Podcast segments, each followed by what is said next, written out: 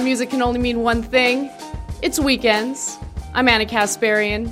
Joining me is the lovely, wonderful, fantastic guitarist, Nando Vila. and on the ones and twos, we got our Kale Brooks. So On we got a great ones show and ahead twos, for you guys. baby. Hell yeah. Yep, yep. Making us read books.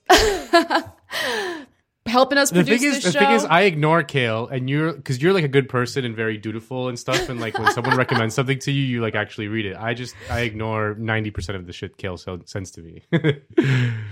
I just think like if I can be, um, if people are offering me knowledge that's maybe outside of what I'm exposed to on a daily basis, I should take it, you know? And, and I don't do that with everyone. There's a very small group of people I trust. Um, you're obviously among those people and so is Kale. And, uh, to be fair, I think I've learned more from Kale than I did from my graduate political science professors. Like that's how unbelievably smart he is. Um, well, I but believe that. Know, and I know that you read Yeah. everything, so that's why I'm very careful with what I send you because I know that if I do send, sometimes you just send people stuff understanding that they probably won't read it, so it's not it's no big deal. With you, like since I know you're gonna read it, I'll just be like, oh, is this like a must read or is this like can, just like because I know you won't. Most people just like will read the headline and just blah blah, blah and you'll actually read the whole thing. So I, I'm very careful with what I send you.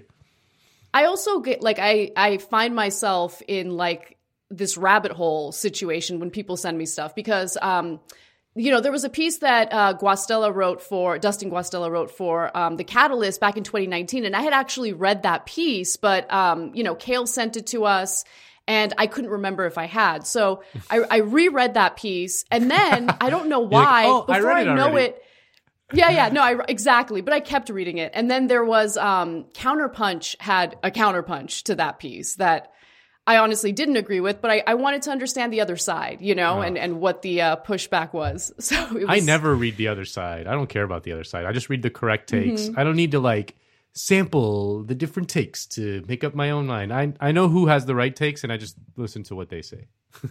No, I hear you, but I also like to hear the wrong take, so. I'm prepared to like cut people up when I need to, which is like one of my favorite things to do. It's it's a lot of fun. Um, but anyway, all right. Well, if you also want to be armed with the tools necessary to cut people up intellectually, you should probably get uh, a membership with Verso. And you know what? Nando's got the details about that.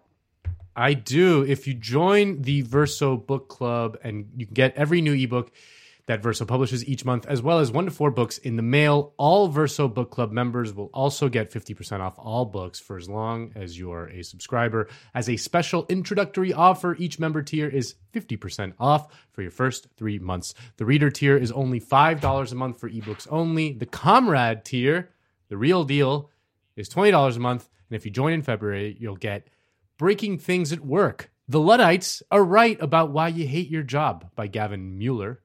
Tomorrow, They Won't Dare to Murder Us, a novel by Joseph Andras and translated from French by Simon Leser. The Rise and Decline of Patriarchal Systems, an intersectional political economy by Nancy Folbre, and Inequality and the Labyrinths of Democracy by Göran Therborn. Mm-mm-mm. Getting better and better stuff. with the There's a novel in over there. Not just like Mm-hmm. boring, you know, theory stuff about like obscure things that you don't understand. This is like a novel. It's got some action. I'm sure it Mm. does. I don't know. I haven't read it, but it sounds good. It's a good pitch. It's a good pitch. I like that, Nando. But anyway, definitely check out Verso. They're good guys, lots of great books, and uh, you won't regret joining that book club. So, one thing though, Nando, that we probably both regret um, well, I don't know if regret's the right word, but I know that I find the discussions about the difference between Democrats and Republicans on foreign policy um, pretty regrettable. Because you know when you when you really get down to the actual substantive actions that are taken by Democrats and Republicans on foreign policy there there are a lot of similarities. Um, and Biden of course is no exception. So uh, Last Thursday, we found out that Joe Biden approved an airstrike in Syria in retaliation for uh, an alleged you know, attack on U.S. troops in Iraq by an Iran backed militia. And, you know, for any of you who are worried that this is just a continuation of the disastrous foreign policy that the United States has implemented for decades and decades, um, don't you worry. Okay, don't you worry. Uh, there was this was a very measured mm, oh, yeah. airstrike. It was very targeted. Um, at, at, least that's what NBC would have you believe. it's just unbelievable. Yeah. The, the main difference between Democrats and Republicans on foreign policy is how they sell the foreign policy to the American people. The same exact policies, just how they frame it to the American people. The Republicans are like, fuck yeah, we dropped the mother of all bombs on Afghanistan and it was awesome. And the Democrats are like, we did a surgical tactical defensive defensive strike um, in which we used precise coordinates and intelligence gathered from multiple sources, in which we analyzed data points and uh, leveraged our knowledge and assumptions and doubts about the region to uh, then process through the algorithm the nature of the strike, which was defensive again in nature and not offensive, even though we've invaded that country and been in someone else's country. We are defending ourselves. So yes, that's that's the big difference between Democrats and Republicans. Yeah, I mean, look, if we're going to kill people abroad, um, we got to just have the numbers to back that up. You know, as long as we do it strategically and uh, it's backed by science, it's totally fine. Yeah. Uh, and all those casualties who end up dying, um, all of those civilians who end up dying, let's not let's not refer to them as people or civilians. Let's just call them yeah. collateral damage. You know? Yeah, or uh, enemy combatants. I mean, the Obama administration defined enemy combatants literally as any male between the ages of like 18 to 45. That's it. They're enemy combatants if they died in the line of fire. This this week has been incredibly bleak in so many ways because mm-hmm. you know it, it's you know there was the there Biden came in okay a few weeks this was week this was the weekend where the the nightmare kind of solidified the nightmare that is American politics in this day and age was crystallized because like in the same week that something called the Senate parliamentarian, who no one had heard of up until this week, um, outlawed the uh, sort of recommended that that the fifteen dollar minimum wage couldn't go into the budget reconciliation bill, which the Democrats were like, well, you know, the, the parliamentarian said it, and we can't do it, even though it's just a recommendation, it's not an actual law. They're throwing up their hands and saying they can't do it. The same exact time, they're authorizing an illegal airstrike in Syria, and I'm not talking about illegal in terms of international law, which it is illegal in terms of international law, but mm-hmm. the U.S. doesn't follow international law. International law is only enforced by the U.S. on other people, not on themselves. It is illegal within domestic U.S. law. It is absolutely illegal. They haven't even bothered yet to invoke the authorization for military force from 2001, which is what they use all the time to justify this kind of thing. They haven't even bothered to do that. It's it's it's it's just again that it's decency, that dichotomy, Nando. Yeah, Biden is a decent human being. Okay, he wants unity. Yeah. He wants decency. Yeah, uh, so it's okay. Wh- whatever he's doing right yeah. now, it's okay. Some 18 year old kid is dead on the border of you know Iraq and Syria, uh, and his best friend has his leg blown off, and Joe Biden looks at him and he goes like, "Listen, man, I saw I lost a son too." You know, I understand what you're going through. I'm sorry I dropped the bomb on you. We had to do it, but you know, I, I lost a son too, so I know exactly what you're going through. And that's that's that's the difference between Trump and and and Biden on, in terms of foreign policy. It's just it's it's it's really well, depressing. No, it's it's absolutely depressing. And you know, this week on TYT, we did this story about um, the F 35 uh, fighter jets and yeah. how much of a failure they've been. They cost $100 million each. And uh, this project for these fighter jets was approved back in the 1990s, so like 20 years ago. And yeah. it's cost I mean, just literally trillions and trillions yeah. of dollars. But the planes have been a disaster. They've been a disaster. They They've been buggy. They don't work. There have been delays in the production. And part of the reason why there are delays in the production is because Congress literally um, signed off on something known as concurrency, which means that they can begin, they began production on the planes before they actually uh, not the planes the jets before they actually like did the appropriate testing on them to make yeah. sure that they catch you know all of the design flaws anyway my point is when it comes to anything related to the military when it comes to anything related to US imperialism there is no price tag that Congress will not meet. There is no yeah. amount of money that they're unwilling to spend. I mean, the one thing that Congress was willing to approve through a veto proof vote was the National Defense Authorization Act. This was when uh, mm-hmm. Trump said he would veto it, and the Senate was like, mm-mm, mm-mm. Yeah. no, we're going to go ahead and make sure that this is veto proof. And just real quick, going back to Biden, you know, everything that transpired over this past week just made me feel like he was trolling people like us specifically. like, oh, you guys are telling me that the honeymoon's over. No, bitch, your honeymoon's over. you know, it's like no $15 an hour minimum wage for you. And no, we will not overrule the parliamentarian who's completely irrelevant and completely undemocratic. Uh, and yeah, I'm going to drop some bombs in yeah. Syria. Uh, how do you well, like that? Well, on this show, like we, we talk about a lot, a lot about on the left, what we have to do is heighten the contradictions between the left and the libs and how the libs are now going to react to a Joe Biden presidency. Um, it's always funnier when it's Joe Biden instead of someone like Barack Obama, who is someone that I can see people kind of getting behind. Joe Biden, like they have to kind of go through the motions, even because no one really is inspired by him in any way. But Kale, Kale has all the good, all the good lib takes uh, from Syria. Maybe Kale, if you want to come on and, and fire some of those lib tweets, uh, so we can see what what they are. Well, this is just all the stuff you guys sent me because yeah, yeah, I'm not on oh. Twitter, so. but I was I was there again. Okay, so Amy Siskind, one of the greats. She is like a first ballot Hall of Famer, I think, in terms of like cringy lib Twitter. Uh, so different having military action under Biden. No middle school level threats on Twitter. Trust Biden and his team's competence. Great. What literally what difference is there? Like a bomb exploding in Syria explodes in Syria. It kills people. I mean, human rights. Uh, this, this, sorry, the Syrian Observatory, Observatory for Human Rights, um, which is whatever, but they they think that this strike killed at least twenty two people. Um, you know, yeah, but he, yeah, but Biden didn't say anything on Twitter. No That's what matters. No big deal. No big. Yeah, no. It, they don't like that Trump is uncouth. I mean, it's, I'm going to get into this in a little more detail in my decode segment uh, this week. So I'm trying really hard not to like give it all away during not the story. Um, yeah, not to do a spoiler, but I mean, it's just there's a reason why politics has become like about cults of personality and hero worship, um, just these superficial uh, personality characteristics yeah. as opposed to substance that actually improves people's lives, you know? Yeah. All right, Kill, what we got next? Well, we, I mean, we should get to that in a moment, but I want to pull up uh, just a couple more. Um, the strike was defensive in nature, but was a response to the three attacks endangering Americans in Iraq this month, the official said.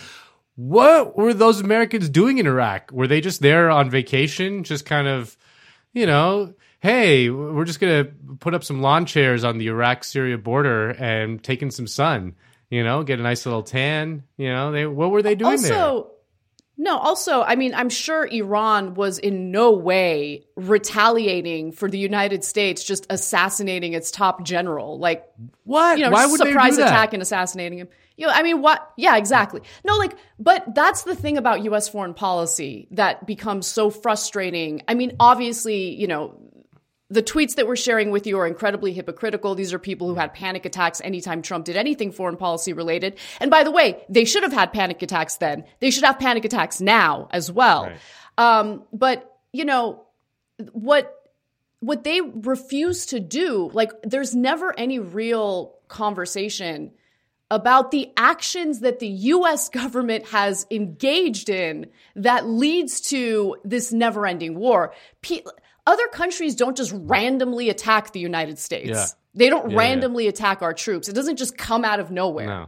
They don't hate us because of our culture. They don't hate us because of what we represent. They hate us because we go into their countries and well, we don't actually we destabilize them. Well, they do I mean, hate us for what we represent. It's just not what what they what we think it is. But I'm going to do something yeah. that the liberals do on Twitter a lot, which is that you know the U.S. Uh, empire is kind of like an abusive husband who like beats his wife and then goes, "Look what you made me do! Look what you made me do!" After he's like beating the shit out of his wife. Like that's what the U.S. empire really is.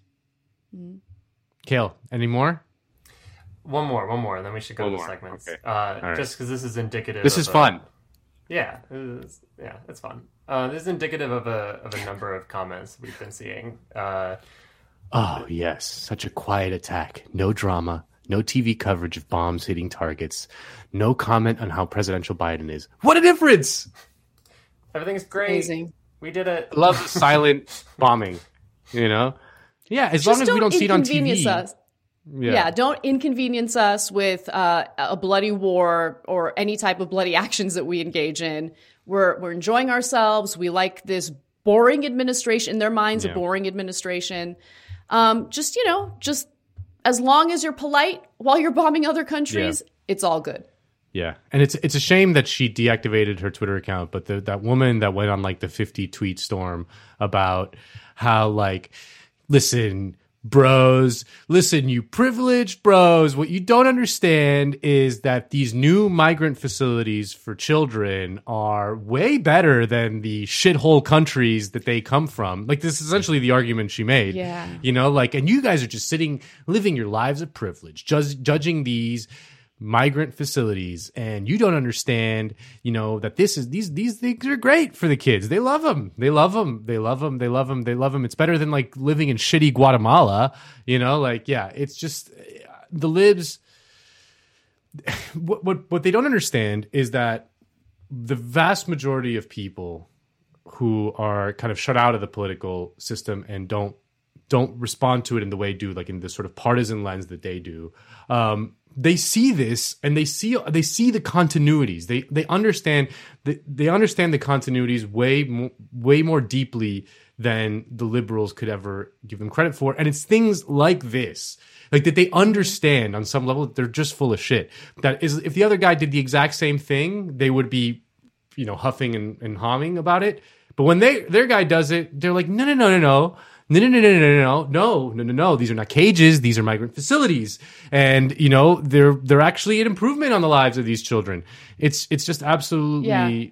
It makes me sick to, to to watch it. I mean, it's just it, it. You know, there's some pleasure in confirming all of your kind of preconceived notions about them, and that they're not going to change. They're not any different than what you had imagined that they mm-hmm. would behave. Like, there's some pleasure in that. I I I feel it in my pleasure sensors, but it also makes me sick.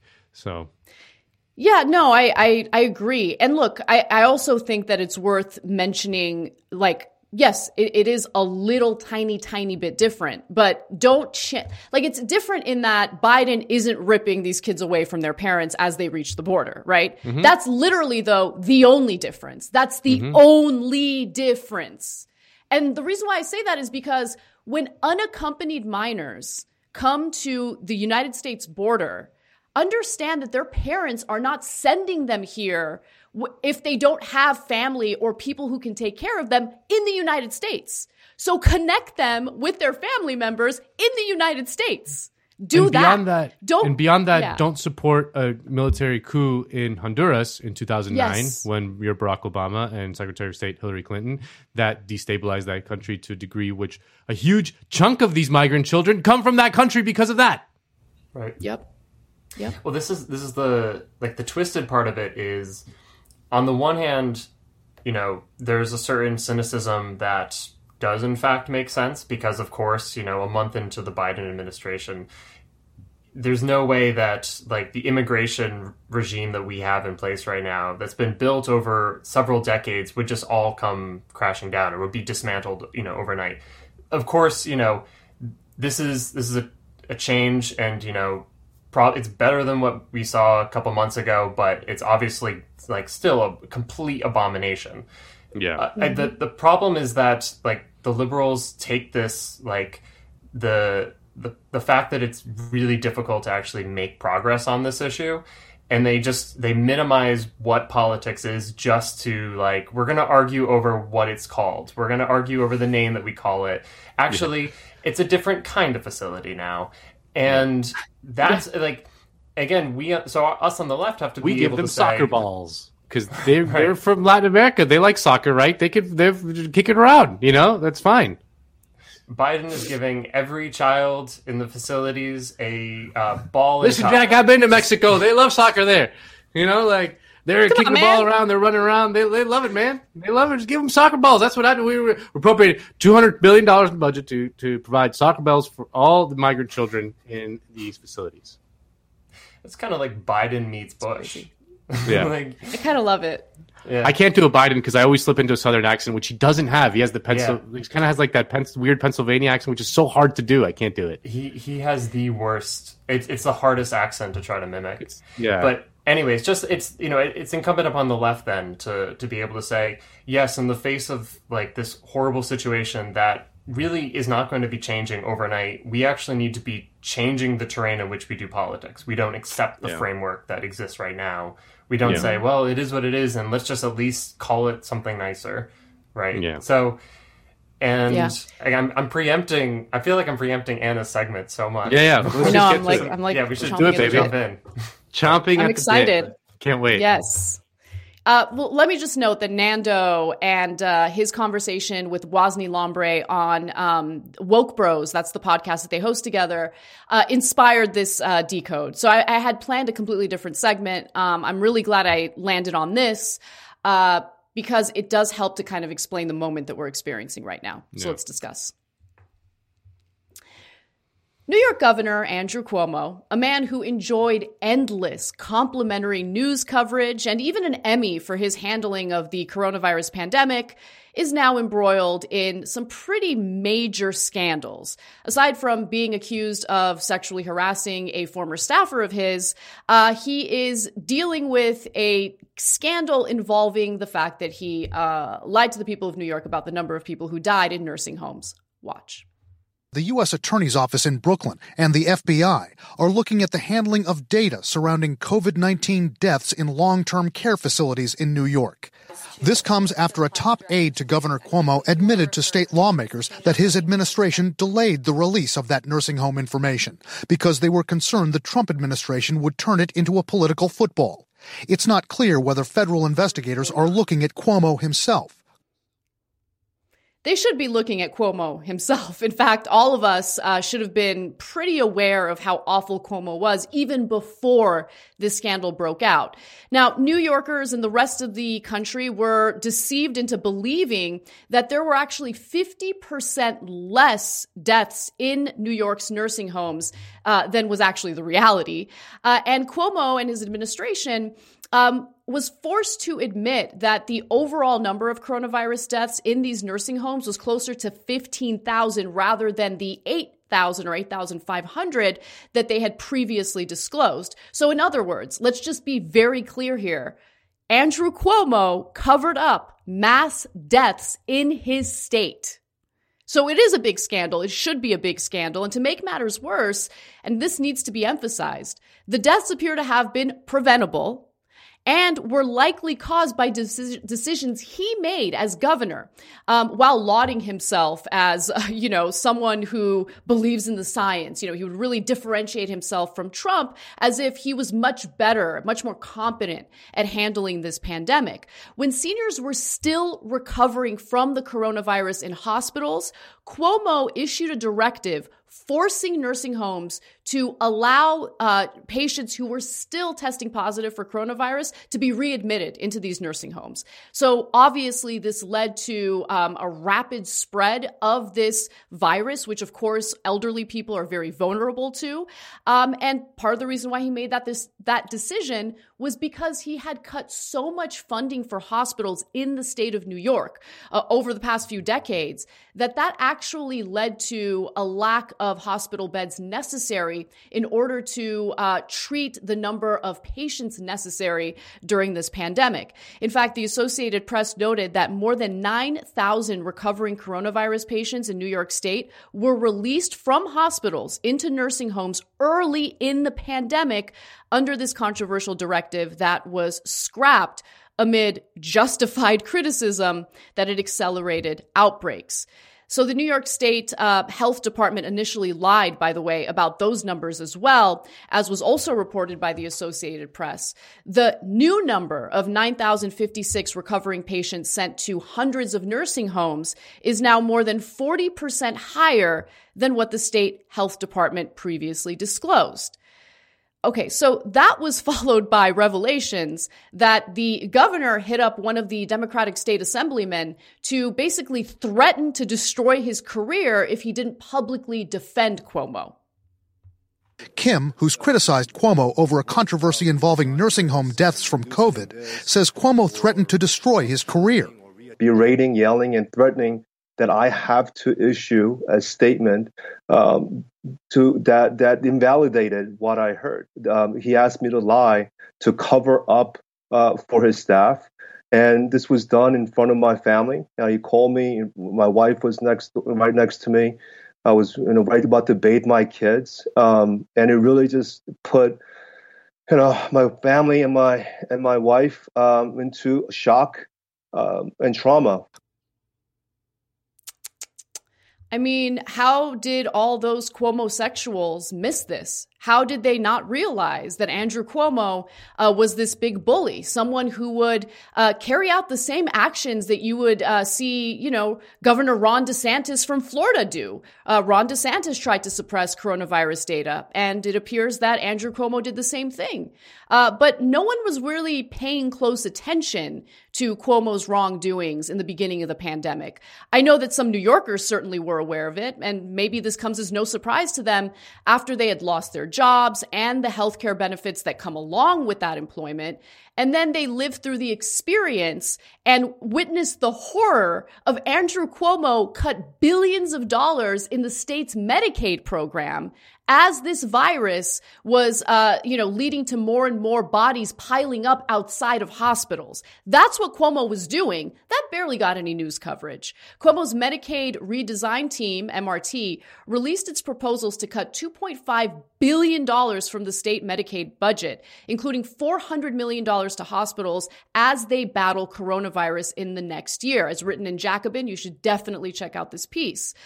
The article continues to note he continues to push to meet a budget shortfall by reenacting deep Medicaid cuts rather than passing wildly popular tax increases on the 0.01%, even though this would require him to turn down $6.7 billion in federal coronavirus aid to the state. So, in other words, the guy who forced nursing homes to readmit sick coronavirus patients to free up hospital beds is the same guy responsible for the lack of hospital beds in the first place. Sean Petty, for instance, uh, of the New York State Nurses Association, told Democracy Now! that he believes Cuomo is probably the single most important person in terms of the uh, drive to shut down or, or, or uh, basically close down 20,000 hospital beds in the state. Let's hear more of what he had to say. For instance, I would uh, call Governor Cuomo probably the single most important person in terms of uh, the drive to close down hospital beds in this state um, over the last 20 years. In New York State, we've gone from 73,000 beds to 53,000 beds uh, from the year 2000 to the to the present time. So, uh, specifically because of policies that Governor Cuomo has pursued, we are now 20,000 beds behind um, where we need to be in terms of trying to to scale up our capacity to these unprecedented levels. Governor Cuomo estimates, I think, this week that we need 140,000 hospital beds. That interview didn't happen a week ago. That interview happened in the beginning of the pandemic or early on in the pandemic in March. And no one in the corporate media gave a damn. No one paid attention. In fact, uh, the response to Andrew Cuomo and his uh, fancy data regurgitations was applauded by the corporate media. Uh, despite the austerity horror show that was taking place under his bungled leadership, Cuomo was hailed as a competent, capable, and credible leader. Social media was littered with hashtag President Cuomo because he became the heroic substitute to the uncouth circus that Trump starred in daily. That's what uh, voters wanted someone who would make them feel like everything was going to be okay, someone who would calm their nerves. Uh, Rolling Stone celebrated him, uh, saying that Andrew Cuomo takes charge, the New York governor on leadership, hard truths, and what comes next. I mean, the subheadline in the feature was pretty bad as well, where they write The governor of New York found himself at the center of a deadly crisis. His response has helped guide the nation. Remember, he's cutting billions of dollars in Medicaid as his own constituents are losing their jobs and the health care that comes along with it in the middle of this pandemic. And by the way, the tranquilizing nature of Cuomo's statistical regurgitations was exactly what Americans craved at that time. Something that was shallow, something that, um, you know, was actually pretty toxic once you scratched the surface, but still had the ability to tranquil- tranquilize Americans and give them a substitute to Trump's personality. And what stands out the most about this whole fiasco that's taking place um, is that, you know, he really didn't serve as a real substitution when it comes to um, what people want ideologically in this country. So, substantive ideological principles among parties is important. And what we're experiencing and what we've been experiencing for decades now is uh, what a political scientist um, named Peter Mair refers to as the cartelization of political parties, where they become incredibly similar um, because at the end of the day, their whole purpose is to serve the elites. And so we end up engaging in conversations regarding hero worship or cults of personality as opposed to actual substantive ideological principles that bind us together. So while the corporate media pundits would have you believe that the political parties in the United States couldn't be more different, in reality, their core foundation is really similar. Parties are controlled by elites to serve the best interests of elites. And that's why, regardless of what constituents want, regardless of how popular something like uh, a $15 an hour minimum wage is. Doesn't even matter if red states are passing it through ballot initiatives. Both parties on a federal level will fight against it as hard as they can. So, political scientist Peter Mair also wrote this. There is less and less choice in policy terms, suggesting that political competition is drifting toward an opposition of form rather than content. He wrote that in his book, uh, The Challenge to Party Government. So how do parties really differentiate themselves? How is it that, you know, we can see politics is so tribal in this country when we have two parties that are actually very similar when it comes to their foundation and who they're um, meant to serve?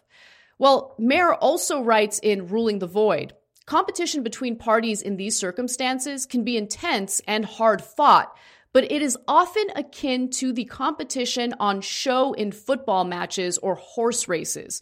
Sharp, exciting, and even pleasing to the spectators, but ultimately lacking in substantive meaning. And I mean, we can certainly feel that. We can certainly see that when U.S. Imperial, imperialism is uh, still pursued by both parties. Doesn't even matter if it's Democrat or Republican. It's certainly the case when it comes to austerity measures. Uh, really, the only differences we notice uh, has to do with uh, decorum, with personality, uh, and and whether whether or not we see politicians as heroes. And I think that's a problem. Mair elaborates on it further in the next clip. How do parties in these constrained and squeezed circumstances justify or legitimate their governance? How do you justify the fact that you, as a party, should be in government and should be leading the polity?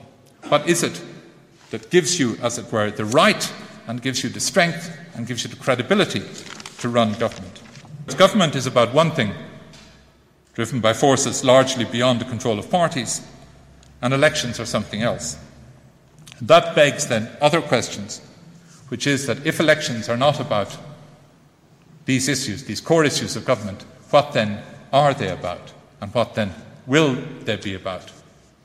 Uh, paraphrase Raymond Carver, what do we talk about when we talk about politics? We talk perhaps about something anodyne, like leadership and trust and so on and so forth, which is general and non party specific. Or we talk about something maverick and particularistic, like local level politics personalities, identities, and so on and so forth. Or, as Krastev also warned, we talk about something dangerous, and the parties talk about something dangerous. We talk about a populist politics which doesn't address key socio-economic policy areas, but instead talks of things like religion or ethnicity or values or whatever it might be, which are removed from the socio-economic concerns of government, but which can motivate elections and drive competition. That talk was from 2011. I mean, Mair was uh, certainly ahead of his time, and uh, his work is super relevant to what we're experiencing today. Um, Anton Jaeger also uh, elaborated on this further in Damage magazine. I want to read you an excerpt from one of his pieces where he writes that the result of the infamous void described by the Irish political scientist Peter Mair, a demobilized citizenry forced to rely on the market for meaning and survival, only taking cues from the state as to how to maximize its competitive positioning. Collective agency was abdicated to globalization and institutions were passe. In the 1990s, the majority of the left willfully participated in this shift, trading working classes for multitudes and the work uh, and the market for the network. And so, you know, the fact that um, Americans are more and more atomized, uh, the fact that, you know, some of uh, these important institutions, especially uh, labor, uh, have, have weakened has basically led to, uh, let's say, the Democratic Party um, being able to morph more and more into the party of the elites, and we're certainly seeing this in, um, you know, their voter base as well. Uh, the fact that they're certainly uh, more appealing to um, suburban white collar voters uh, and less and less appealing to, uh, you know, working class Americans who uh, traditionally saw the Democratic Party as at least trying to serve the best interests of workers. That doesn't seem to be the case anymore, especially based on how uh, this fight for a $15 an hour minimum wage is playing out, uh, which is incredibly frustrating. And so, uh, you know, just to go back to what the focus ends up being about regarding, you know, uh, elections and the discourse that takes place, inevitably voters delude themselves into thinking that there are significant differences between these parties, right? Now it's based on shallow things like personality. Um, and even though both parties still further imperialist foreign policy objectives and pursue endless austerity measures, you know, you have people going into two different corners as if these two parties are just so different, fundamentally different. And look, my theory is that since political parties represent elites, it shouldn't be surprising that they would use manipulative tactics based on shallow characteristics in order to sell us things, right? To sell us their party and to make us feel good about the fact that we support their party. Um, you know, if you take a look at the fossil fuel industry and how they convinced Americans that it was totally fine for them to uh, keep producing more and more plastic as it was um, polluting the, the, the, the world, the, the earth um, you know, they used manipulative tactics that focused on identity politics, uh, that lied to Americans and made them think that what they were engaging in when they buy these products and then recycle them, um, you know, makes them a good person. In reality, the vast majority of the plastics we recycle doesn't actually get recycled. But why is it that so many Americans think that it does? Well, it's because fossil fuel companies put out ads like this. But when Americans were saving their plastic to reuse it, lobby groups just bought advertisements telling them, throw it out every time, we'll just make more plastic out of our unlimited, consequence free supply of fossil fuels. And that's when plastics came up against their first big hurdle. On April 22nd, one in every 10 Americans took part the in The public rallies. outcry on that first Earth Day led to political action. Well, that actually wasn't going to work for the plastics industry, but they had a compromise they felt would work for everybody they'd lie. So the plastics industry, fossil fuel corporations, and a number of other companies formed a front group called Keep America Beautiful. They got an Italian guy, dressed him up like a Native American stereotype, and then shot this commercial. Some people have a deep, abiding respect for the natural beauty that was once this country, and some people don't. People start pollution. People can stop it. I mean, yes, sure, they could have just easily made their products less disposable, but why do that when you can just spend a few million dollars on an advertisement to convince you it's your fault there's more trash everywhere? And it worked!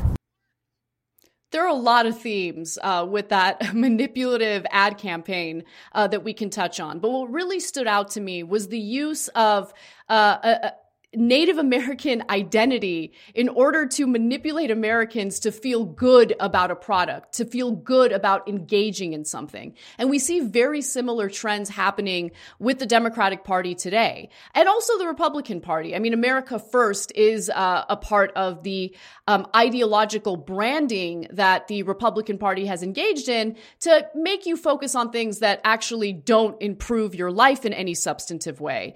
Um, and also doesn't really differentiate uh, the Republicans from the Democratic Party when it comes to actual substantive issues, um, including austerity.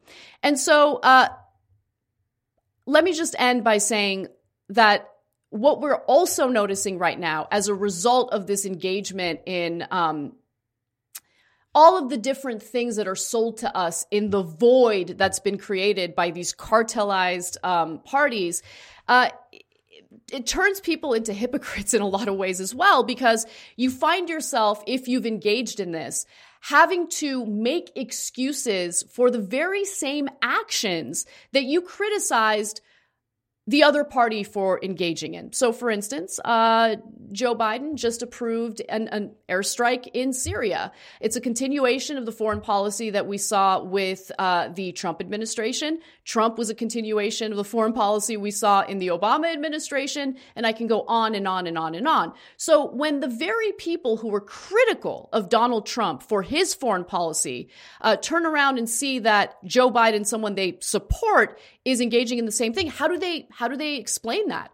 Uh, is that like a wake up call for them? Do they realize that maybe they should understand that there are issues that they should hold both parties accountable for? Mm, not for Amy Siskind, who tweeted this. So different having military action under Biden, no middle school level threats on Twitter. Trust Biden and his team's competence. In other words, dropping bombs is totally fine as long as the guy green lighting dropping those bombs is polite and as long as I like him. I didn't like the other guy.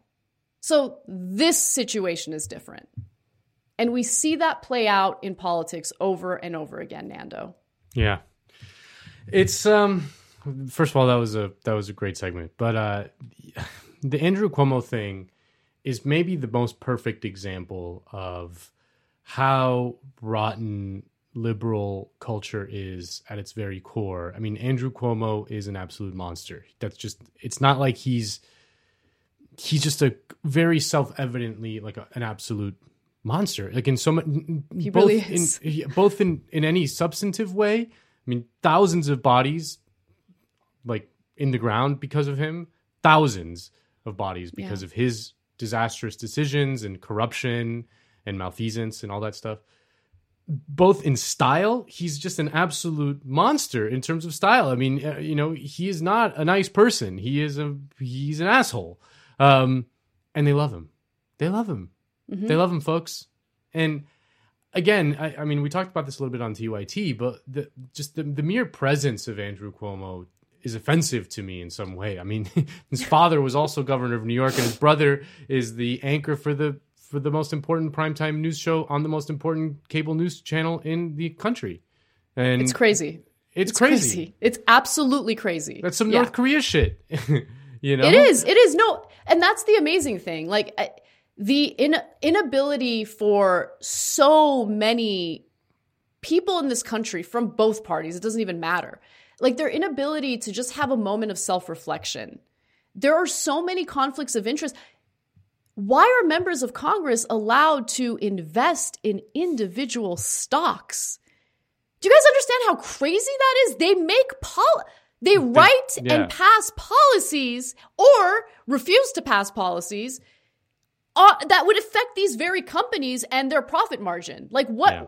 We live in an insane country when you really Yeah. stop and think about it. And for us to judge how you know other countries are governed or how other thing how other leaders run their countries is ridiculous. It's just laughable.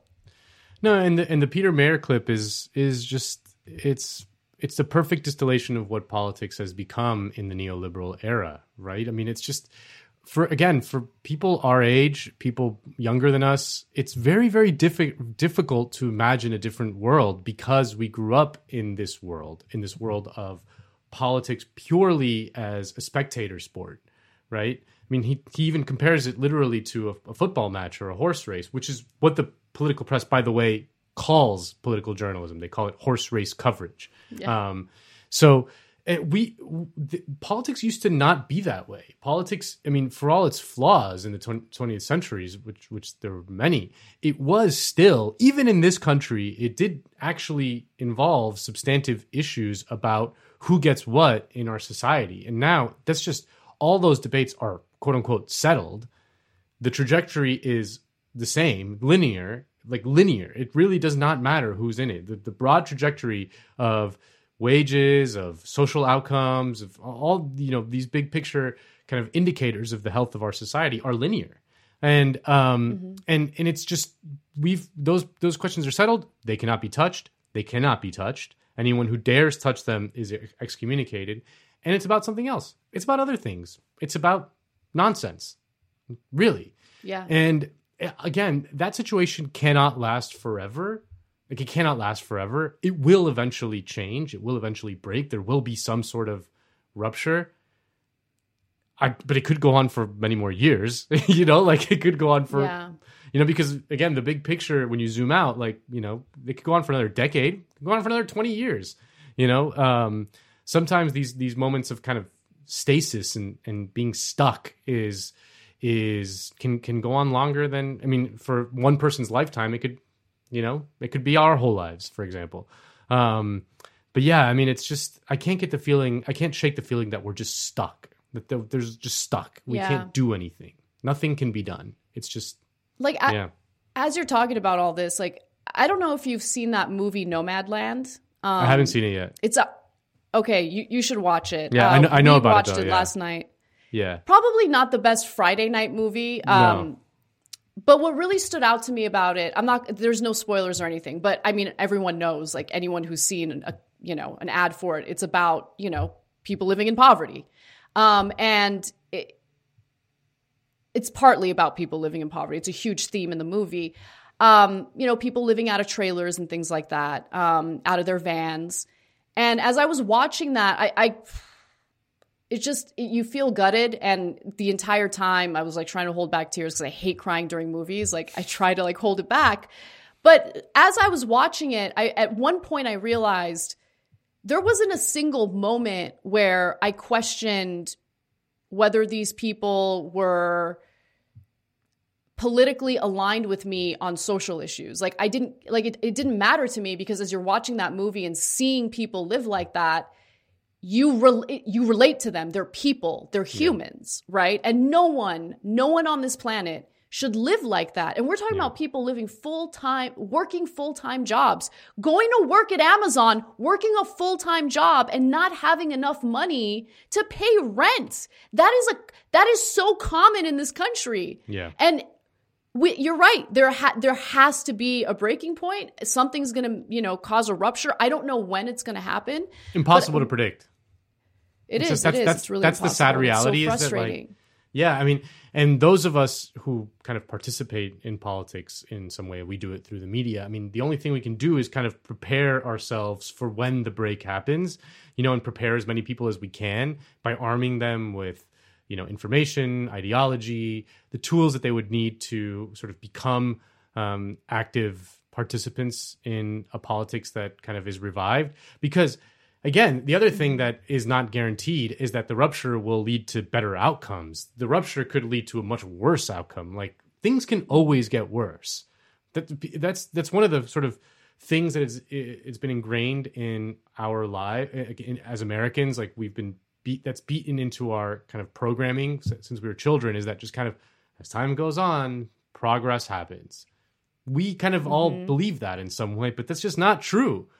History is rife with examples of things getting way worse for a long time, right? It's not a linear progression in any in any sort of way. So, yeah, um, I don't know. I don't know what's going to happen. It's and, it's it's something that stands out to me a lot actually if i'm watching um, sopranos which was pre 9-11 or uh, or started pre 9 i've been romanticizing yeah. well yeah it started before 9-11 um, and then even even just like thinking about i've been i told you on tyt um, i've been romanticizing a lot and I know there were issues in the country, don't get me wrong. I'm not like over romanticizing, but I was thinking a lot about the late 1960s and like how different America was culturally, how there was this emphasis on funding the arts. And, Yeah. you know, I live in Los Angeles, we both live in Los Angeles. Um, Laurel Canyon was known for all of these classic rock artists getting together and, and jamming together. And it's just like, that sense of community, that sense of really appreciating art to the point where the federal government was funding it, you know,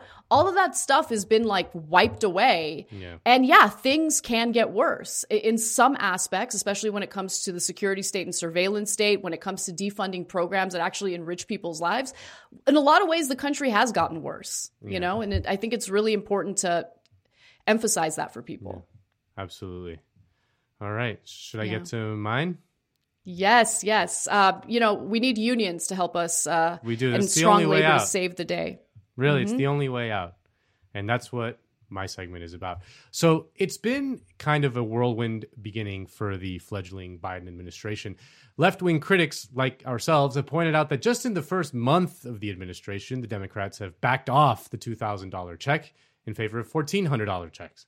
Which still haven't arrived, by the way. They've backed off the $15 minimum wage, citing the Senate parliamentarians' objection, and they dropped a new type of facility for detained migrant children. They bombed Syria again, by the way, what does the parliamentarian think about that? But there is one piece of legislation that has not dominated the discourse, but it quietly passed in the House on February 4th and would now have to pass through the Senate. If passed, it would be one of the most consequential pieces of legislation in American history. It would transform the way workers in this country can organize themselves into labor unions. It's called the PRO Act, and Biden has indicated that if it does pass the Senate, he will sign it. Now, here's the part of the segment where I typically would include some sort of generic news clip that would help intro the main topic. But as I was researching the PRO Act, I found that there was basically no coverage of it on cable news outside of OAN. But I did find this father and son duo who have a YouTube channel called the Matterhorn Matterhorn Business Development. So let's have them intro the PRO Act. It's called the Federal PRO Act or the Protecting the Right to Organize Act. Mm-hmm. So these acts and these laws have very good titles. If you just looked at it on a voting ballot Oh, and you had no idea what it was, Everybody should have the right to organize. we should all protect the right to organize. right. Now, as far as I can tell, this father son duo, they're consultants that help small businesses focus on something called profit first. So let's see what they think about what the PRO Act actually is. Okay, so let's get right down to the Okay. bottom line. So- what is this thing? If we just cut right to the heart of it. So, in the Washington Post article that I found, it basically sums up the PRO Act as would amend some of the country's decades old labor. So, obviously, Obviously, it's that's outdated. outdated. Yep. Yep. Uh, give workers more power doing during disputes at work. Add penalties for companies that retaliate against workers who organize and grant some hundreds of thousands of workers collective bargaining rights they don't currently have. Now, all of that sounds good. Yeah, all that sounds good. I can't see why these guys would object to any of that. But there's a reason why these business nerds are so hostile to it.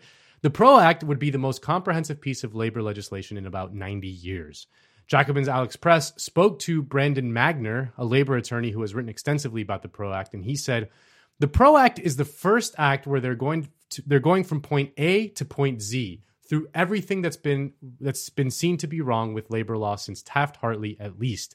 In fact, it even goes to the original Wagner Act. For example, they get rid of employer standing and representation hearings, which a lot of people have criticized from the beginning, but no law has tried to get rid of until now. That's important because while you've had things like EFCA, which is the Obama era reform, which was attempted and, and shelved, which tried to make it easier to form a union and to get a first contract, then you had things like the permanent striker replacement bill, which would have made it easier for already unionized companies to get a successor contract because the right to strike would have been a lot stronger at that point. I haven't seen a bill that combines the idea of needing to form unions and needing to be able to bargain and effectively wield the strike weapon to get later contracts. The PRO Act also tries to bring in more employees under its ju- jurisdiction. So it's trying to make the NLRA apply to more sectors of the workforce. So when I say it's comprehensive, I mean it. They're looking at all of the angles of how labor law enforcement can be strengthened in this country. So, this would amount to a total overhaul of labor law in America. The possibilities for labor, should this pass, are almost unimaginable. Because in America right now, the law is stacked against labor in a way that is totally unique in the developed world. Now, America's history with labor is an interesting one. It is both one of the birthplaces of the modern labor movement, but it is also the country with perhaps the most violent suppression of labor activity. In fact, May Day, which you all know is celebrated around the world, came from the Haymarket Affair in 1886, in which workers in Chicago went on strike for an eight hour day and were then murdered and their leaders hanged. But by the 1930s, the power of labor could not be suppressed any longer. And in the midst of the Great Depression, American workers organized with a degree of militancy that we have not seen since. In 1937, during the depths of the Great Depression, there were over 4,740 strikes in a single year, the greatest strike wave in American labor history. To put that in context, there were only seven major work stoppages in 2020. And the law at the time reflected labor's militancy and power. I mean, in 1980, in 1935, FDR signed the National Labor Relations Act, better known as the Wagner Act, into law. It was the first time that the law guaranteed private sector workers the right to organize unions and bargain collectively. The result was a flurry of labor activity. According to a piece uh, in Jacobin by Colin Gordon, between 1935 and 1945, bolstered by new legal protections and a tight wartime labor market, union membership skyrocketed from 3.7 million, or just over 10% of the labor force, to almost 15 million, over a third of the labor force in just a decade. Now, this freaked business out, to say the least. I mean, the landscape for the American worker was transformed overnight. The power of labor during this period of American history is the main reason why, when you think of the 1930s, you think of impoverished masses and superlines. But when you think of the 1950s, you think of a nuclear family with a nice little house in the suburbs and the white picket fence. But this labor militancy could not be tolerated by capital for long, and they worked furiously to undermine the Wagner Act almost as soon as it was signed into law. The result was something called the Taft Hartley Act in 1947, just 12 years after the passage of the Wagner Act in 1935. Here's Richard Wolff explaining just what Taft Hartley did. It had a remarkable clause which has remained law to this day as I'm speaking. And the clause goes like this if at a workplace, a factory, an office, a store, there's a union, and let's say half the workers in this place have voted for the union and joined the union and have a union there. And let's say that that union negotiates with the employer and gets a contract. Let's say a wage increase of 10 cents an hour. Under the Taft Hartley law, then and to this moment, that union must must give anything it wins with the employer to all the workers there, whether they're in the union or not, whether they joined the union or not, whether they pay union dues or not. Whether when the union, if it thought it had to, called a strike and had workers go out and tell the public about their situation to help pressure the employer to meet them halfway and give them a wage increase the workers who went on strike and therefore didn't get paid had to give to all the other workers who didn't go on strike, who didn't lose a day's pay, the same benefits they won. The Taft Hartley law, in effect, created an incentive for workers not to join a union, not to pay the union dues, because they would get whatever the union won, whether they did so or not. That's fundamentally unfair, and you know it, and I know it, and the people then knew it. It was a hammer blow against the labor movement. It was a hammer blow against the labor labor movement. You know it, and I know it, and they all knew it at the time. They also, by the way, outlawed communists from being in the labor leadership, which they had been up until then. And it basically created a structure in which the labor movement was always going to eventually bleed out. And here's how Jane McAlevey, uh, here's how Jane McAlevey talks about Taft Hartley and how it wound up destroying labor solidarity in this country. She writes the quote, the ban on sympathy strikes and boycotts meant that truck drivers could no longer refuse to deliver goods to a factory where the workers were on strike. Food service workers would have to break through a picket line to prepare food for replacement workers or risk being fired if they didn't. That didn't just weaken strikes in obvious ways.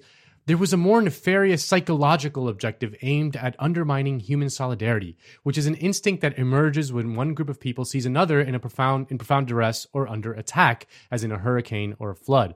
Strikes build the same kind of bonds that events like natural disasters produce.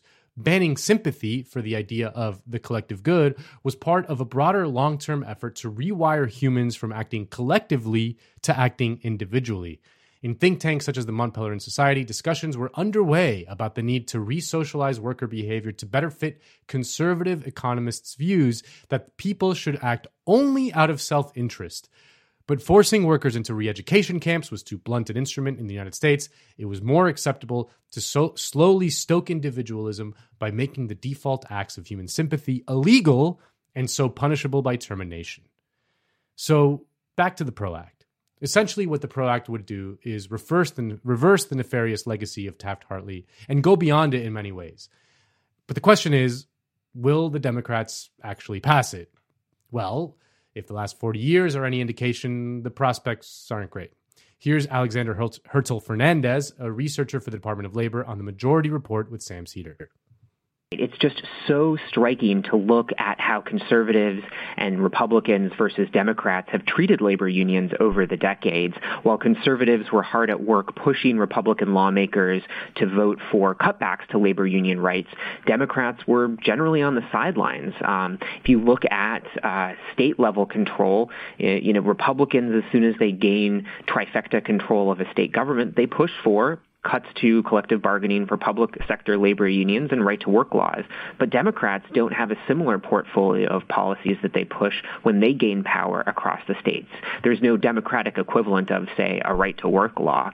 And that's uh, similarly true at the national level. During the last period when Democrats controlled uh, Congress and the White House under the Obama administration, uh, the Obama administration notably let labor reform sort of fall by the wayside. There wasn't a concerted push to rebuild build that power at the federal level either.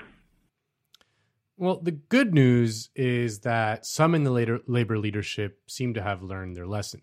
The PRO Act was really created and pushed by a union called the International Union of Painters and Allied Trades. They've led the charge from the very beginning. And in an interview with Jacobin, the vice president of the Painters Union, Jim Williams, discussed Barack Obama's betrayal of labor in 2009 when he promised to pass card check and then didn't. Williams said, We also have a pretty good memory. In 2008, when, this, when then Senator Obama, who pledged his support of the Employee Free Choice Act, EFCA, which also is known as card check, became president, he had large, larger majorities in both the House and the Senate. We had the opportunity then to pass the EFCA, but it wasn't the priority of the administration. When we met with candidates during the last election cycle, we made sure that the PRO Act was number one on our issues. And we said, if it's not in your top priorities, we'll make sure to never support you again. It's that important to us. We knew that there's going to be a lot of competing interests for legislative priorities going into a new Biden administration and going into a time period where we have slim majorities, but majorities nonetheless in both House and the Senate. So we have to hold the politicians accountable that we supported. So we wanted to get out early and get out in front because far too often labor law reform is not a public debate. Too often, it's done with politicians inside Washington, D.C., in private. But we feel that the current, with the current majorities, we're at least going to get labor law reform and the PRO Act in the public sphere. The debate can be public. For us, that's a win to be able to once and for all talk about the broken labor laws in this country and build a movement that includes people beyond the labor movement to fight for real change in this country. We think it's the most important piece that labor unions can be doing at this time. Well, what about Uncle Joe himself. Well, here's what he said on the campaign trail. Wall Street didn't build this country. Ordinary middle class Americans given half a chance built it. And the only reason we have a middle class is unions, not labor, unions. Organized labor, unions. You're the reason why we're going to rebuild the middle class. It's been decimated by these policies. You all know it. As your president, I promise you, I will stand with you. You look at my record, I've always stood with you and never been afraid to take on the opposition, the corporations and the big money. And, you know, my dad used to have an expression. He'd say, Joey, a job is about a lot more than a paycheck. About your dignity. It's about respect. There will be no trade agreement in my administration without organized labor sitting at the table. God love you. I need you. Look me over. I promise you, you'll never have a better friend in the White House. I guarantee it. I guarantee it. Well, Joey had a good opportunity to follow up on that kind of rhetoric when thousands of workers in an Amazon warehouse in Bessemer, Alabama decided to organize a union. That fight is ongoing. They are sending their ballots in right now through March 29th. An assist from the most powerful person on the planet would do a lot to give those workers the belief and confidence to press on in their fight against Amazon. In fact, many of the tactics that Amazon has engaged in to combat the unionization, effort would be illegal under the PRO Act. I mean, some of the tactics that they've engaged in are already illegal under current law, but that's a different story. Well, Joe Biden has been absolutely silent on the fight in Bessemer. According to Politico, when Joe Biden was running for president, he promised union members that he would be the best friend labor has ever had in the White House. Now in office, Biden is keeping his distance from the biggest union fight of his early presidency, one involving a powerful company that gave his inauguration and his pledge to help his administration fight the COVID 19 pandemic. The White House on Wednesday declined to directly endorse the union election at the e commerce giant Amazon Alabama's warehouse. So, as ever, we can't rely on these Democrats alone. If the PRO Act is going to pass, it's going to require sustained pressure from below and militancy from organized labor. And make no mistake of it, there is no left or progress without organized labor. It's never happened before, and in all likelihood, it will not happen again. The PRO Act would go a long way to revitalizing the labor movement in this country. At one point, labor in America really did change the world, and it could do so again. But more important than that, can we just pass the PRO Act to own these dweebs. And we've said this numerous times, and I still get a bazillion comments. Okay. Um, we aren't Republican, Democrat, or anything else in between. We look at information from a unopposed view and an unbiased view to look at what helps people and what doesn't help people. Mm-hmm. I am also not pro Uber and Lyft.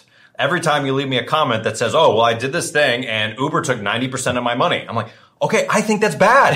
Okay? I agree with you. That's stupid. Right. Okay? But I'm not saying that because Uber took 90% of your fare, I should lose my two sources of income. Right. Because that's actually how I do a lot of my work mm-hmm. is on an independent contracting basis. Mm-hmm. Right? So it actually ruins other people's lives because you got ripped off by Uber. Guess what? I know you don't want to hear it, but if Uber ripped you off, don't drive for them again. Right.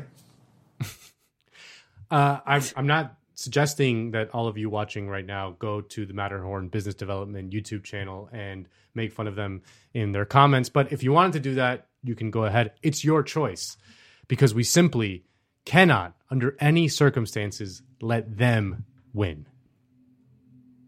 That was so good. Um, what is it with uh, business minded people and awful button down shirts, like oh. just the worst and loudest button down shirts. Um, well, they all buy their that's my, they all buy uh, their shirts shirts from Wyatt Koch, uh, the Koch, uh, like the like the Koch heir that started started his own shirt company. Yeah, so that, that's, that's what, right. That's yeah. right. I forgot about that guy.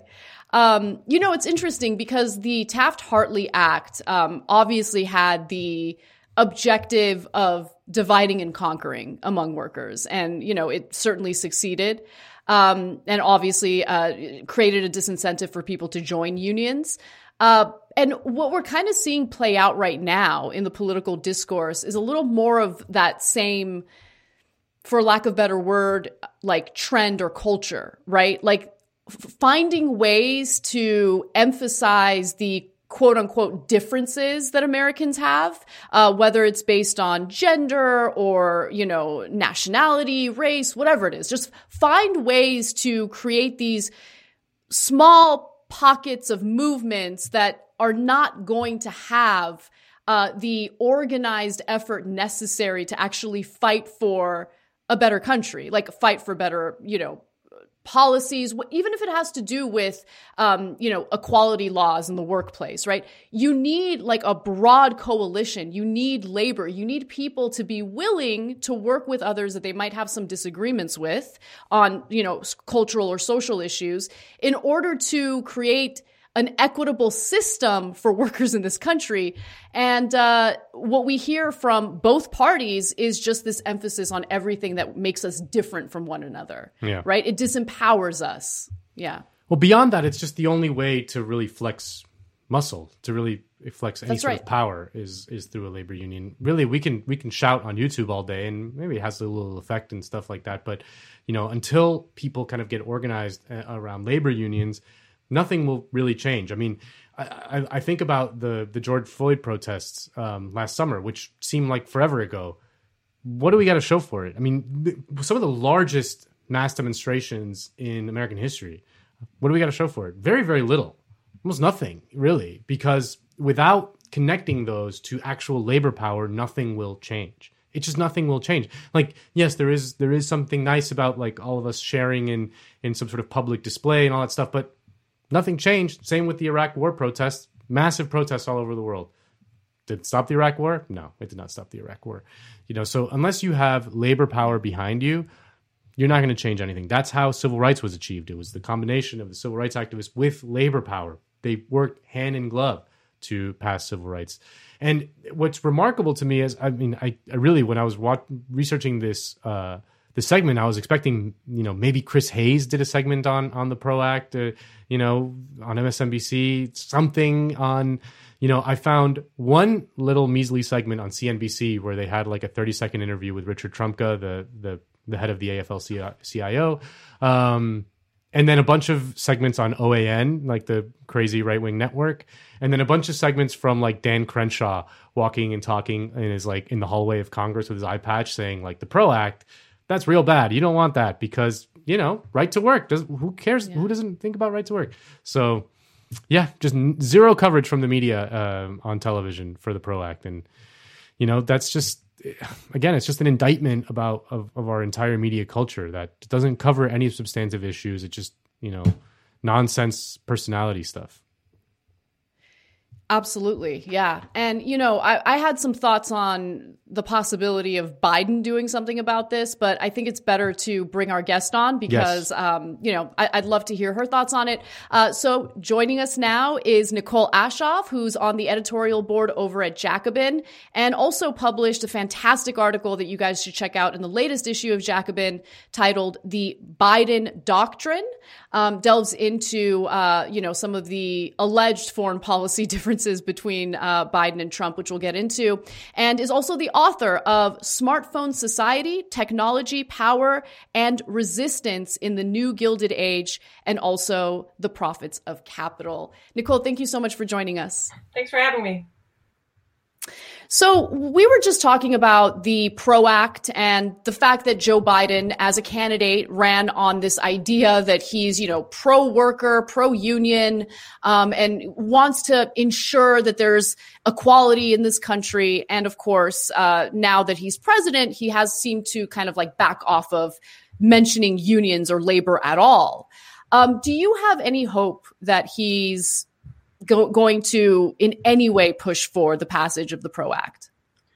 Uh, I'm, I would say I'm skeptical, certainly, um, particularly uh, given his silence on the Amazon campaign, uh, the campaign to unionize in Bessemer. I, I, mean, if we think about the last, you know, 30 years of uh, the Democratic Party's relationship with organized labor, I don't think there's a lot of hope uh, for a big change. And also just given Biden's own kind of track record. So, no, not super hopeful.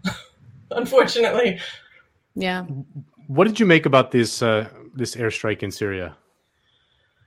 Well, unfortunately, it seems to uh, just reinforce a grim tradition of new presidents bombing within their first 100 days. So, um, depressing, uh, but unsurprising.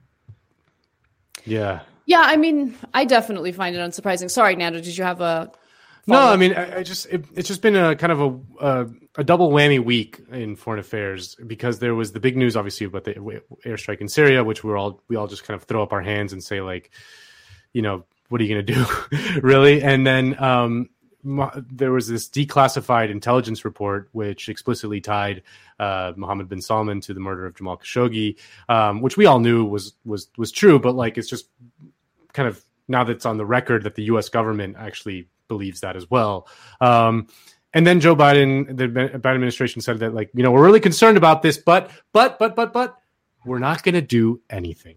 We're not going to do anything in terms of the relationship with Saudi Arabia. So, like, it made me think: what is the Biden doctrine? Like, what is the what is is there is there a meaningful difference between the Trump uh, administration and the Biden administration in foreign affairs? What are those differences? Well, uh, actually, I was reading in the FT that uh, a Dutch newspaper referred to uh, Biden as Trump with manners, which uh, was, of course, uh, caused a bit of an uproar. But I don't think it's it's far off. I think it's useful always, particularly, um, you know, as leftists in the United States, to keep in mind the real difference between uh, kind of domestic orientation toward policies at home and the U.S. as superintendent of global capitalism. Um, and when we're thinking about the U.S. role as superintendent of global capitalism, continuity is is really the watchword. So it's not just that oh Biden is is no different from Trump, but really um, we can think through many you know decades of, of U.S. executive administrations and their policies toward you know, whether it's toward geopolitics, trade, the environment, um, continuity is really the watchword there. So I don't think, uh, you know, that's, I think, where we need to start from because certainly over the past four years, uh, there have been more than a few kind of hysterical assessments of how Trump would kind of rewrite the liberal international order. Um, and I think with, you know, him out the door and, and Biden in office now, we can kind of take, we should take stock of what Trump actually did and, and where we see Biden going. And, and, uh, you know, I don't, I don't think uh, we should overstate how much Trump really kind of undermined or reorganized a global order that benefits primarily giant corporations and, and the global elite. Yeah. So to, to, follow up on that, because I think that's an incredibly important point. Um, and sometimes I see people make the mistake of uh, believing Trump's rhetoric when behind the scenes he actually continued to expand on the foreign policy that we find objectionable, including um, increasing the use of drone strikes. Uh, you know, he went into this trade war with China, and you know, while there can be arguments made certainly regarding the negative impacts of free trade and all of that, uh, what was interesting to me was it was a continuation of some of the hostility toward China that began under the Obama administration and his pivot to Asia. Now, of course, Trump is not some like sophisticated, you know, careful person. He just kind of comes in. He's like a bull in a china shop.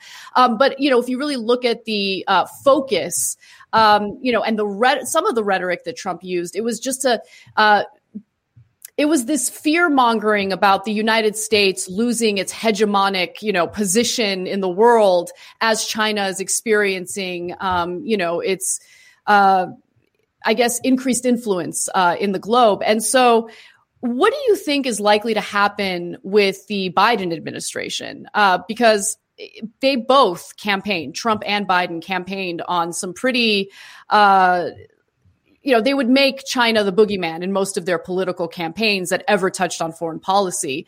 Uh, do you think that Biden is going to continue with this uh, antagonistic uh, foreign policy toward China as well? I think Biden is treading very carefully because, you know, as much, you know, we sh- we can certainly say that Trump did not kind of rewrite the global order, but it, by the same token, the global order, the global geopolitical order, is not the same uh, as it was four years ago. Um, particularly the relationship between the U.S. and the EU, um, and China and the EU. Um, China is the largest exporter to nearly every country um, in the world, and the EU has um, only developed tighter ties and a, and a tighter kind of dependence on access to Chinese uh, markets and access to Chinese goods.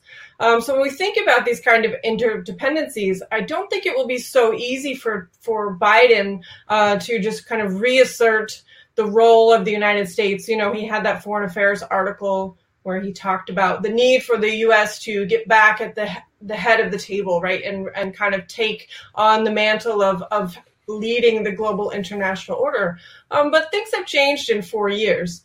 Um, that being said, the kind of tough on China rhetoric that has bipartisan appeal um, in the United States, and you know, going back, of course, before um, Donald Trump, is something that I think we will see escalate, and for a few reasons. Um, you know, initially there was this kind of fantasy that integrating uh, China into the sort of WTO world order of global trade would change the country from the from the outside and, and make it uh, more into a kind of a liberal capitalist country. Well, that project has failed. Um, and instead, we see China succeeding on its own terms in uh, developing not just uh, broadly, you know, its economic power, but also um, inserting itself into spheres that the U.S. sees as um, being in direct competition, such as high tech. Um, so U.S. policymakers are are very wary and uncertain about how to deal with uh, China's economic ascent. So this is something that is worrisome, and I think um, the response of Biden. Uh, you know, you talked about Obama's pivot to Asia, which was both military and, um, you know, his attempts to craft the TPP um, to exclude China. I think that Biden will will try to continue the, that kind of a two pronged strategy. But how much support he receives from the European Union, uh, for example, is is unclear. Yeah, I, right. I, I, real quick, real quick. And when we talk militarily, you know, we're talking about uh, increased arms sales to other countries in the region. Um, and by the way, that's that's certainly pushed by uh, private contractors, military contractors, and weapons manufacturers in the United States. Um, so there's like a profit model behind it as well. Um, and so, yeah, that's what I think it's important to point out uh, what that means militarily. Uh, it's just going to further destabilize that that part of the world, um, and there is certainly um, a, a, profit motive behind that as well.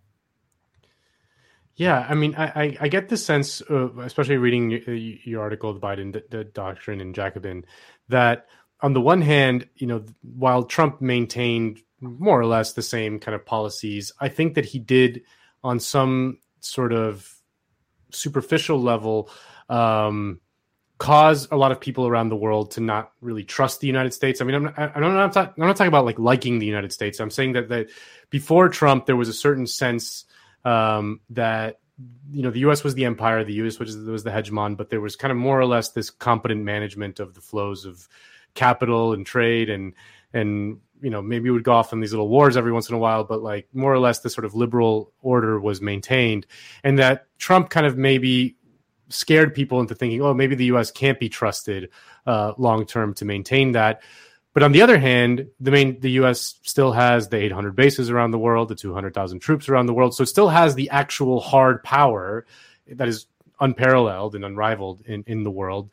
And i get the sense that that that split is kind of a very dangerous one.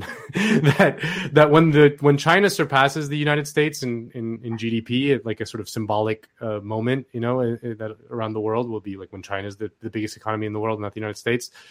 That the U.S. with all the guns is not going to react very well to that. They're not going to take that kind of lying down, and that something kind of unstable might happen. I, I don't know. Do you get that sense at all? Yeah, I mean, certainly it's it's worrisome. I think it, it's useful to kind of step back and um, you know situate um, kind of the the the success of Trump in scaring everyone, right, and and why we saw that happening um, within the longer kind of crisis of neoliberalism and the um, kind of kind of endless wars that the U.S. is waging, right? Which are which are two different ways of thinking about it, but obviously they go together.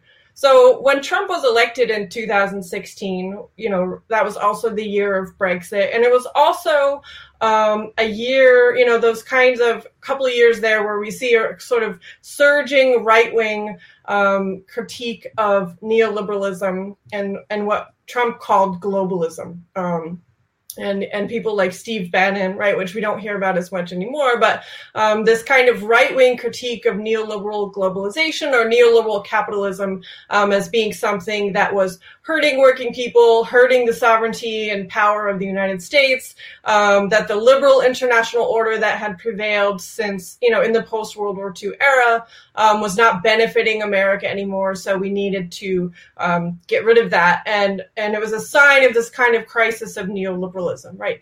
But at the same time, you know, in that context, we have a very steady um, kind of climate and landscape of endless wars um, perpetuated by the United States, particularly after September 11th, an ever increasing defense budget, um, and a very steady kind of global presence of, of, of U.S. military might.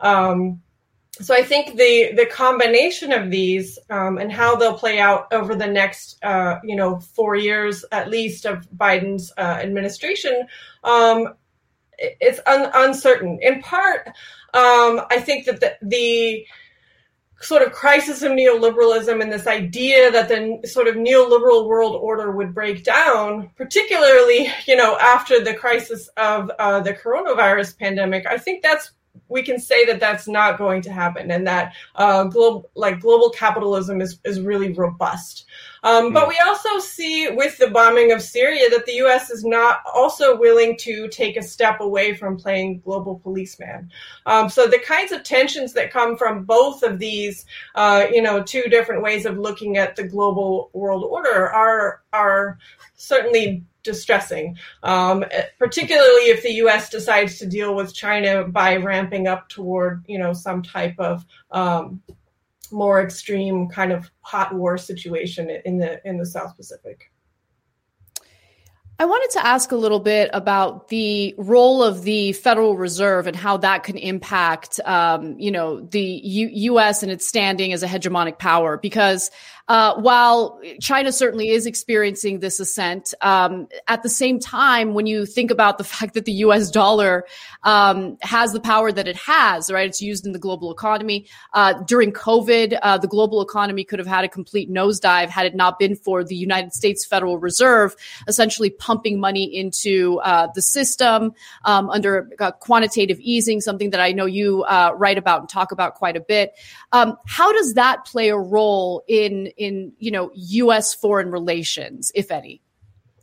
Well, this is a really interesting and kind of confusing situation for even mainstream economists, right? This sort of new normal of 0% interest rates and the willingness particularly since the 2008 to 2010 financial crisis, by the major um, economic powers in the world to pump as much money as necessary into global stock markets and bond purchases um, and quantitative easing in general. We see a continuation of this policy, right? Um, and a will, sort of endless willingness to prop up uh, global capitalism. And so the question is, well, what are the limits of this, and why is the United States able to just perpetually, um, you know, just print money um, and not worry about uh, inflation or increased wages?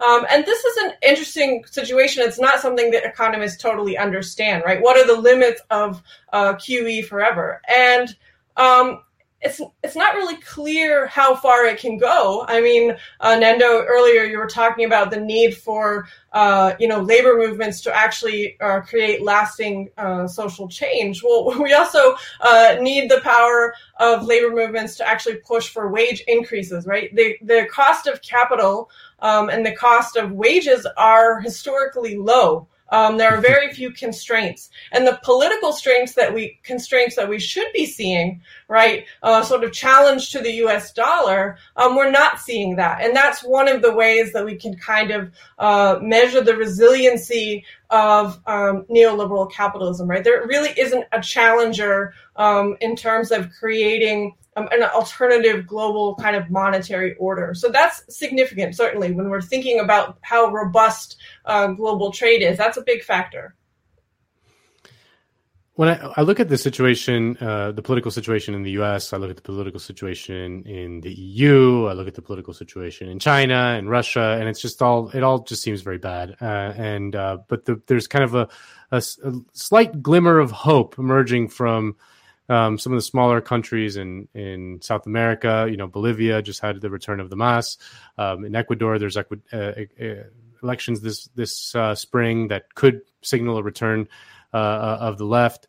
Um, it seems like Latin America might be kind of the front line of any sort of uh, left resurgence in the world. How do you think the Biden administration is going to react to a sort of new pink tide, like a new generation of pink tide in Latin America?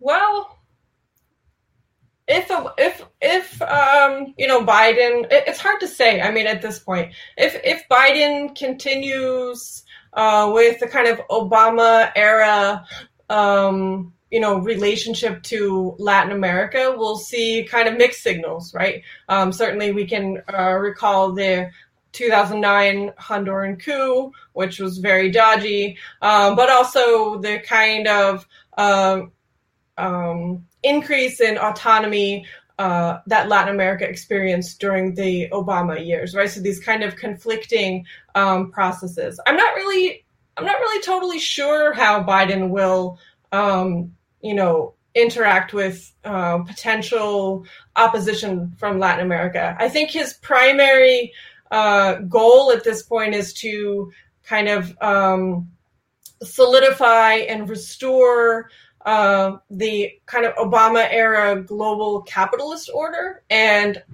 try to um, fit Latin American countries into that kind of framework, uh, which is, you know, not to the benefit of smaller Latin American countries. So um, it's also a question of how willing um, and able these kind of um, Latin American countries are able to carve out a kind of autonomous sphere in the global economy, which is which is much harder uh, than than it would appear to be. Right? It's extremely difficult, and so that can sometimes overshadow the the more overt kind of political relationships. Who's our ally? Who's our enemy?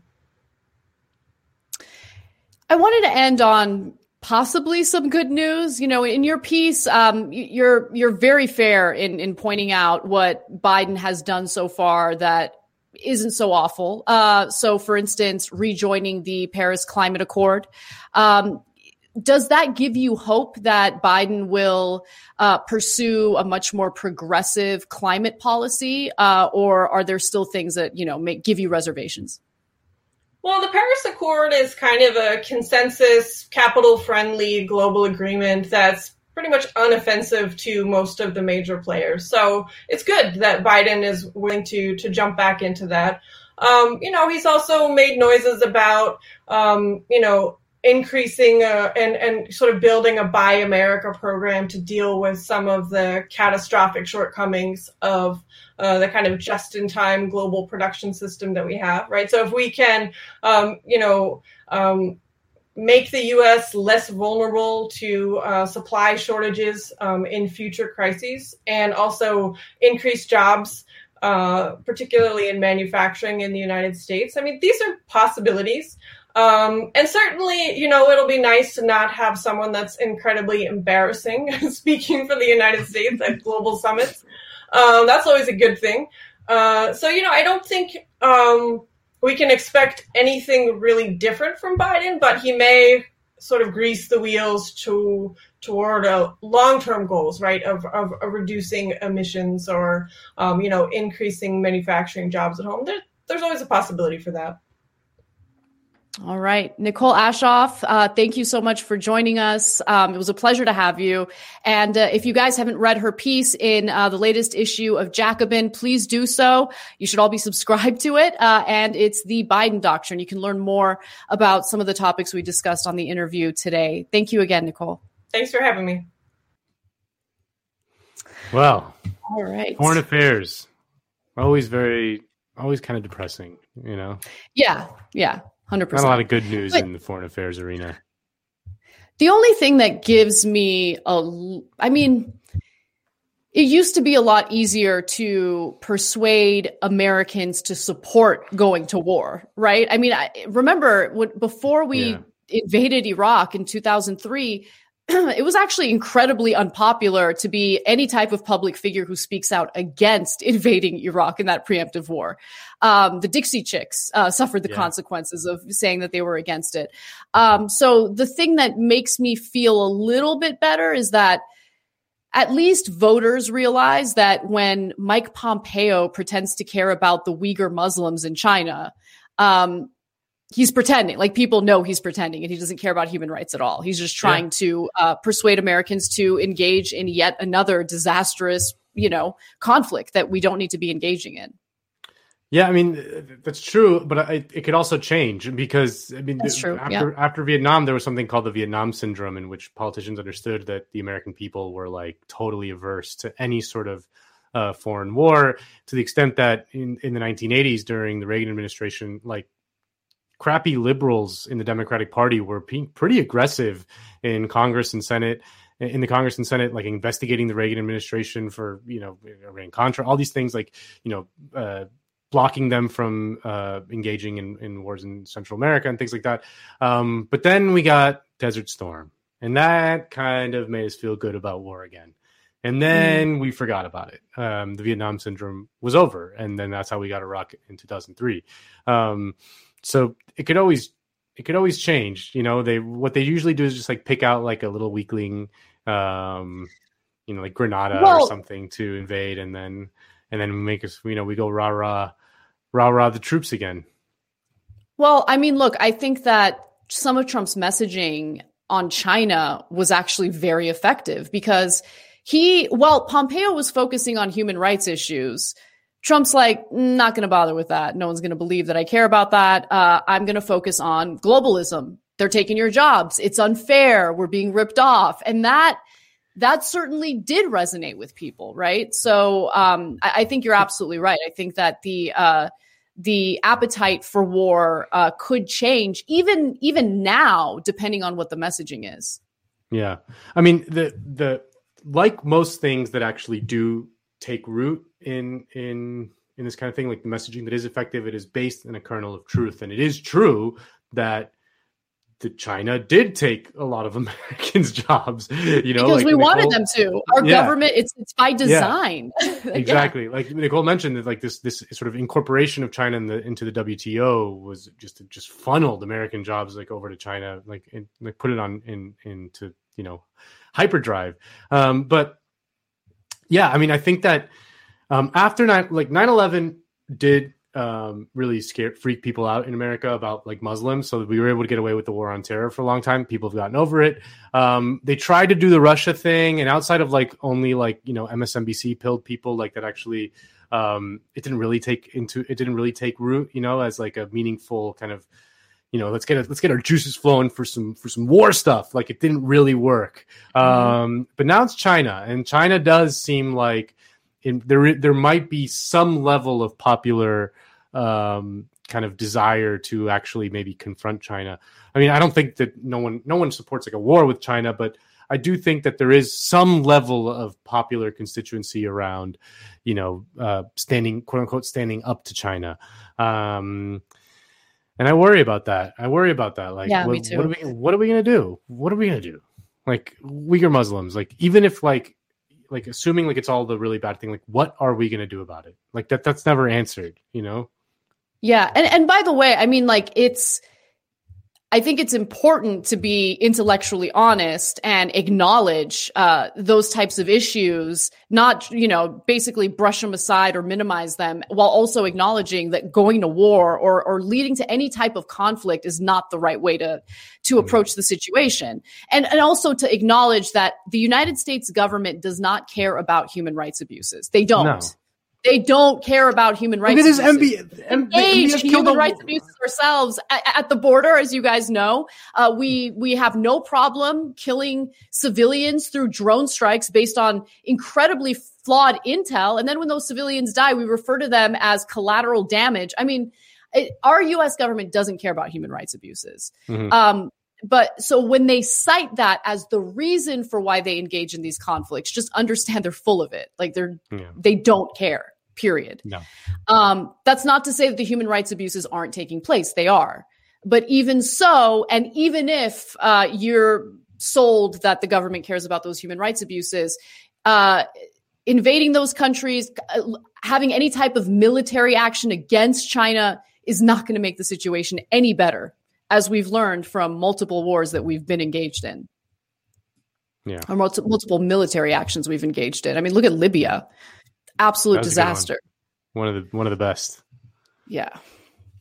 Anyway, all right. Well, uh, we do have a salt segment for you guys today. Um, I talked about this a little bit on TYT, but I, I wanted to go back to it. I want to talk about it again because Senator Kennedy is a, no relation to to the. No, no, no. I'm I'm talking yeah. about um, his name is Senator John Kennedy, it's but it's uh, it's not who you think he is. Um, so uh, I'll I'll present the story. Let's talk about it. So. Republican Senator John Kennedy from Louisiana had this exchange with the Fed chair, Jerome Powell, that made my blood boil. I wish that there were reporters who actually cared about these types of exchanges uh, and actually called Senator Kennedy out for being a hypocrite, a liar, and a self interested ghoul. Uh, but I'll do that. I'll do that on their behalf since they're unwilling to do it. Um, and so here's the exchange that I'm talking about, and I'll explain to you later why it is infuriating. You have strongly encouraged Congress to pass another coronavirus bill, $2 trillion. And I guess T- tell me, if you could, in just a couple of sentences, uh, why you think we need to do that. If we're looking at 6% GDP growth this year, and uh, as soon as the end of this month, we'll be back where we were in February 220. Actually, Senator, I have consistently not taken a position on, on this bill. So you don't you don't you don't have an opinion about whether we ought to pass President Biden's bill? I, I, as I've said since the December press conference, I think on every public occasion when I've been asked about it, I've said that it's not appropriate for the Fed to be playing a role in, in these fiscal discussions about particular, uh, you know, particular uh, provisions and particular laws. It's just we we didn't comment on the Tax Cuts and Jobs Act. We didn't comment on the CARES right. Act. We don't. We just, you know, it's not our role. Uh, okay. To do that. So, so your opinion is if we don't pass the bill, you're cool with that. Well, that that is that would be expressing an opinion. So that's what I'm not doing is is expressing an opinion.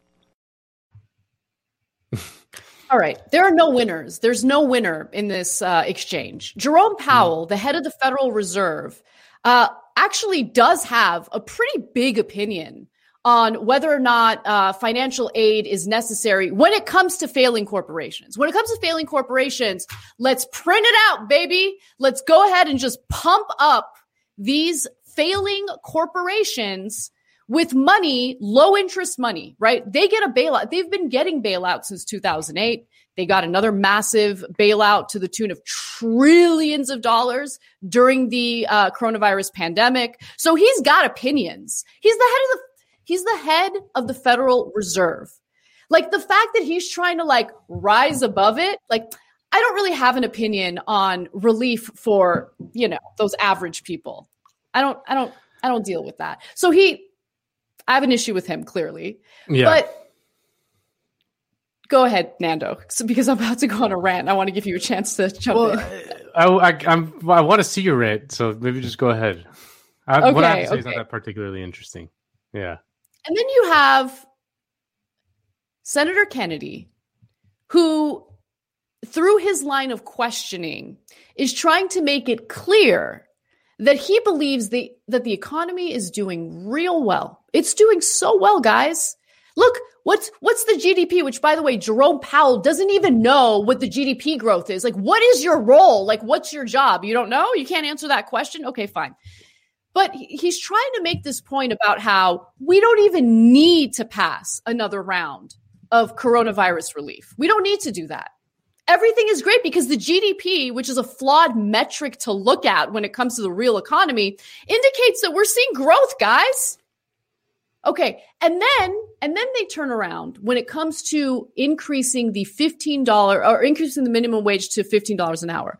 Then they'll change their messaging to, I mean, we're in the middle of a pandemic, guys. We're in the middle of a pandemic. These companies are really hurting. The economy is really hurting. If we increase the federal minimum wage, these companies just can't do it.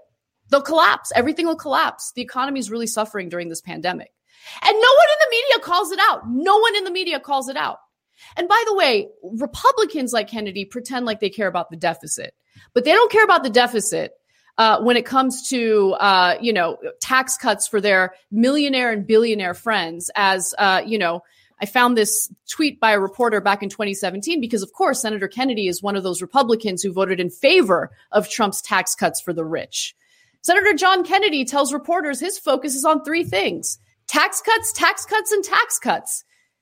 And then he takes off his bracelet and shows it to us, and it says failure is not an option. Well, he's a massive failure. Our federal government is a massive failure. So apparently, failure is an option. This is this is me being very salty. So this is you know the right the right topic. I, am just like I want to pop popcorn. Um, no, watching that exchange between Jerome Powell and Senator Kennedy. Senator Kennedy is you know not our best. He's not not the best. Um, this guy's a senator. He's like just shockingly unprepared for a discussion. Yeah, Foghorn Leghorn. Like. yeah, one of the most powerful people on the planet. I mean, it just made me think like about like what you were saying that this guy like is so terrified of expressing an opinion, and you know, I, I understand on some level because he is literally one of the most powerful people on the planet, and it just made me think about how the Federal Reserve and the European Central Bank, these like completely undemocratic institutions, just completely outside of any of the democratic controls that we would want in any sort of sane system really are deciding everything about the fate of the world like on some level. Like i'm exaggerating yeah. a bit but like just the amount of money that they could just pump into whomever you know like here you get money you get money you get money. Like they can just do that and and they just decide it on their own. They don't consult with congressional leaders. They don't you know they certainly don't get elected. They don't like none of this stuff is subject to any sort of public debate. It just happens. Like it's like these kind of they're the they're the elected not the, not elected like they're the elders who kind of oversee our economies these days. They they've grown more and more in power and and and less and less accountable to any sort of democratic input. And yeah, they run everything, and and it ba- barely any, anyone understands it. Even very smart people, I barely understand how the Fed works um, or how the European Central Bank operates. But they really govern our lives, and it's just it's one of those things that makes you a little bit kind of despair because it's like uh, we have no access to these we have no ability to storm these bastilles to so to speak you know? Like i'm not talking about like literally walking in there and murdering them but like to, to we don't have we have no way of like having any effect on who these people are um and what they decide and what they and it's just it's crazy. The part about powell's unwillingness to share an opinion that's so infuriating is that he is being asked a line of questions regarding GDP growth that is artificial based on the Federal Reserve's actions, right? So the Federal Reserve pumps money into failing corporations. They turn around, engage in stock buybacks and all sorts of nonsense that artificially inflates the stock market, mm-hmm. which is included in this measure of the GDP growth, right? And then that measure is being used by Senator Kennedy to tell the American people the economy is doing great, guys. You don't need any help. Yeah. And then he asks Jerome Powell to jump in, and he's like, "Oh no, I don't know. I, I, I don't know. I wouldn't. I wouldn't know anything about that. I'm just trying not to share any opinions on it. No, you're part and parcel of the system that's screwing over the average American right now. You yeah. should have an opinion about it. But yeah. you know, he's a coward. Imagine having a position of power like that and not using it to actually help people. Yeah. Using it to help you know, the worst elements of society and then turn around and be an absolute coward when you can't even answer a single question uh, yeah. by, you know, a pathetic and laughable Louisiana senator. That's my salt. That's my salt for you guys today. Very salty. All right. Yes. Should we welcome um, young Kale? Let's do it. Into Oof. the mix. Damn, that's you fucking went off.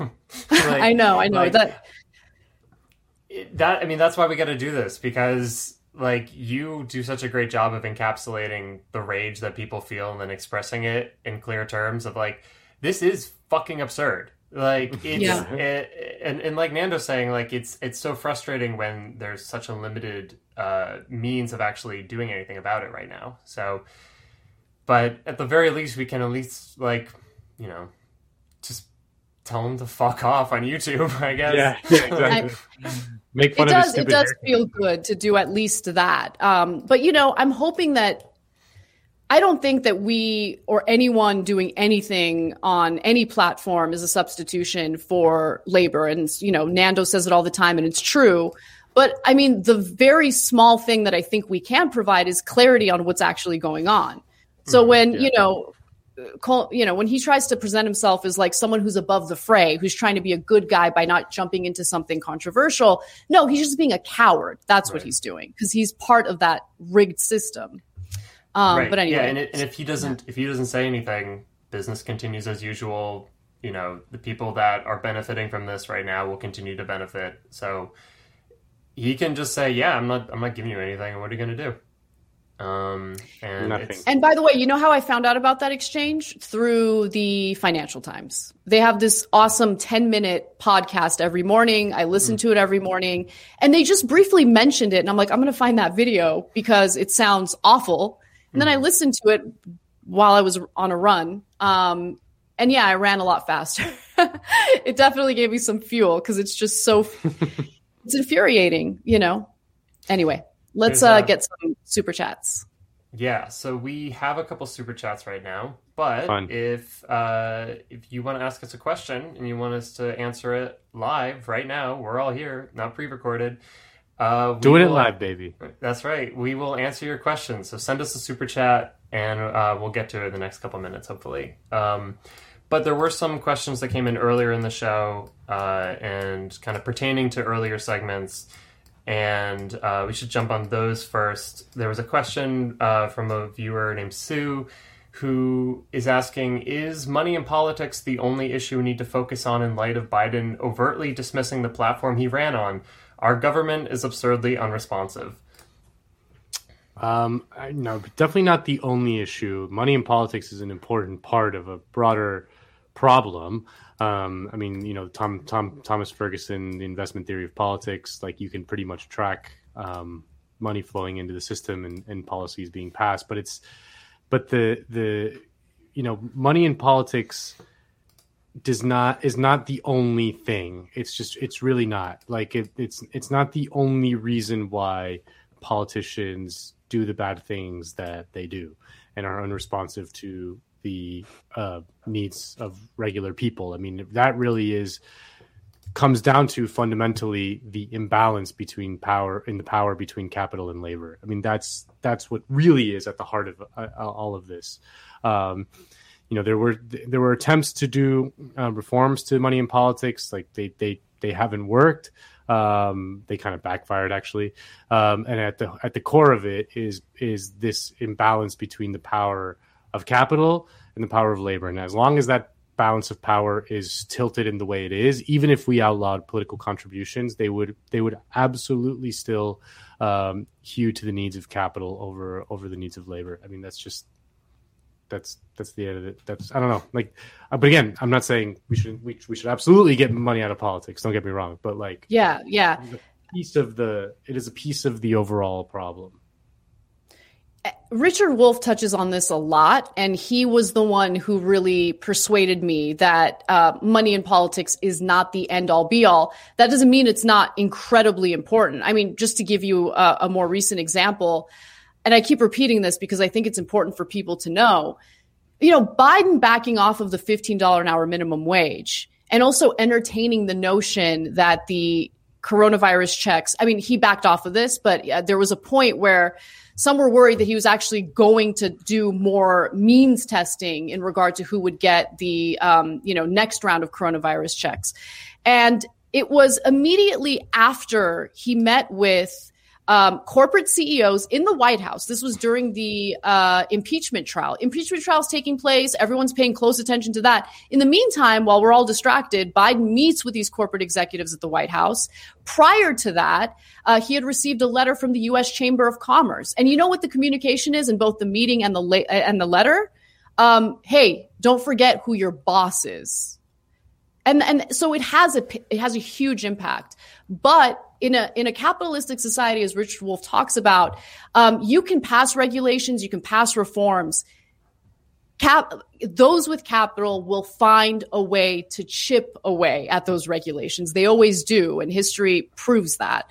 Um, so I, yeah i think you're right. Yeah, I mean, European countries have um, have much much tighter restrictions on money in politics. And yes, but European countries have slightly better systems uh, than ours, but like it's not like they're it's not like they don't have it's not like corporations don't control uh, the political system on, in some way. Like, I mean, you know, they they restrict money in politics, you know, either by restricting the amount of time you can campaign or straight up just restricting money in politics. But uh, um, yeah, it's not the be all and end all. I mean, we just have a test case right there across the pond. You know, it's it's it's it's pretty clear.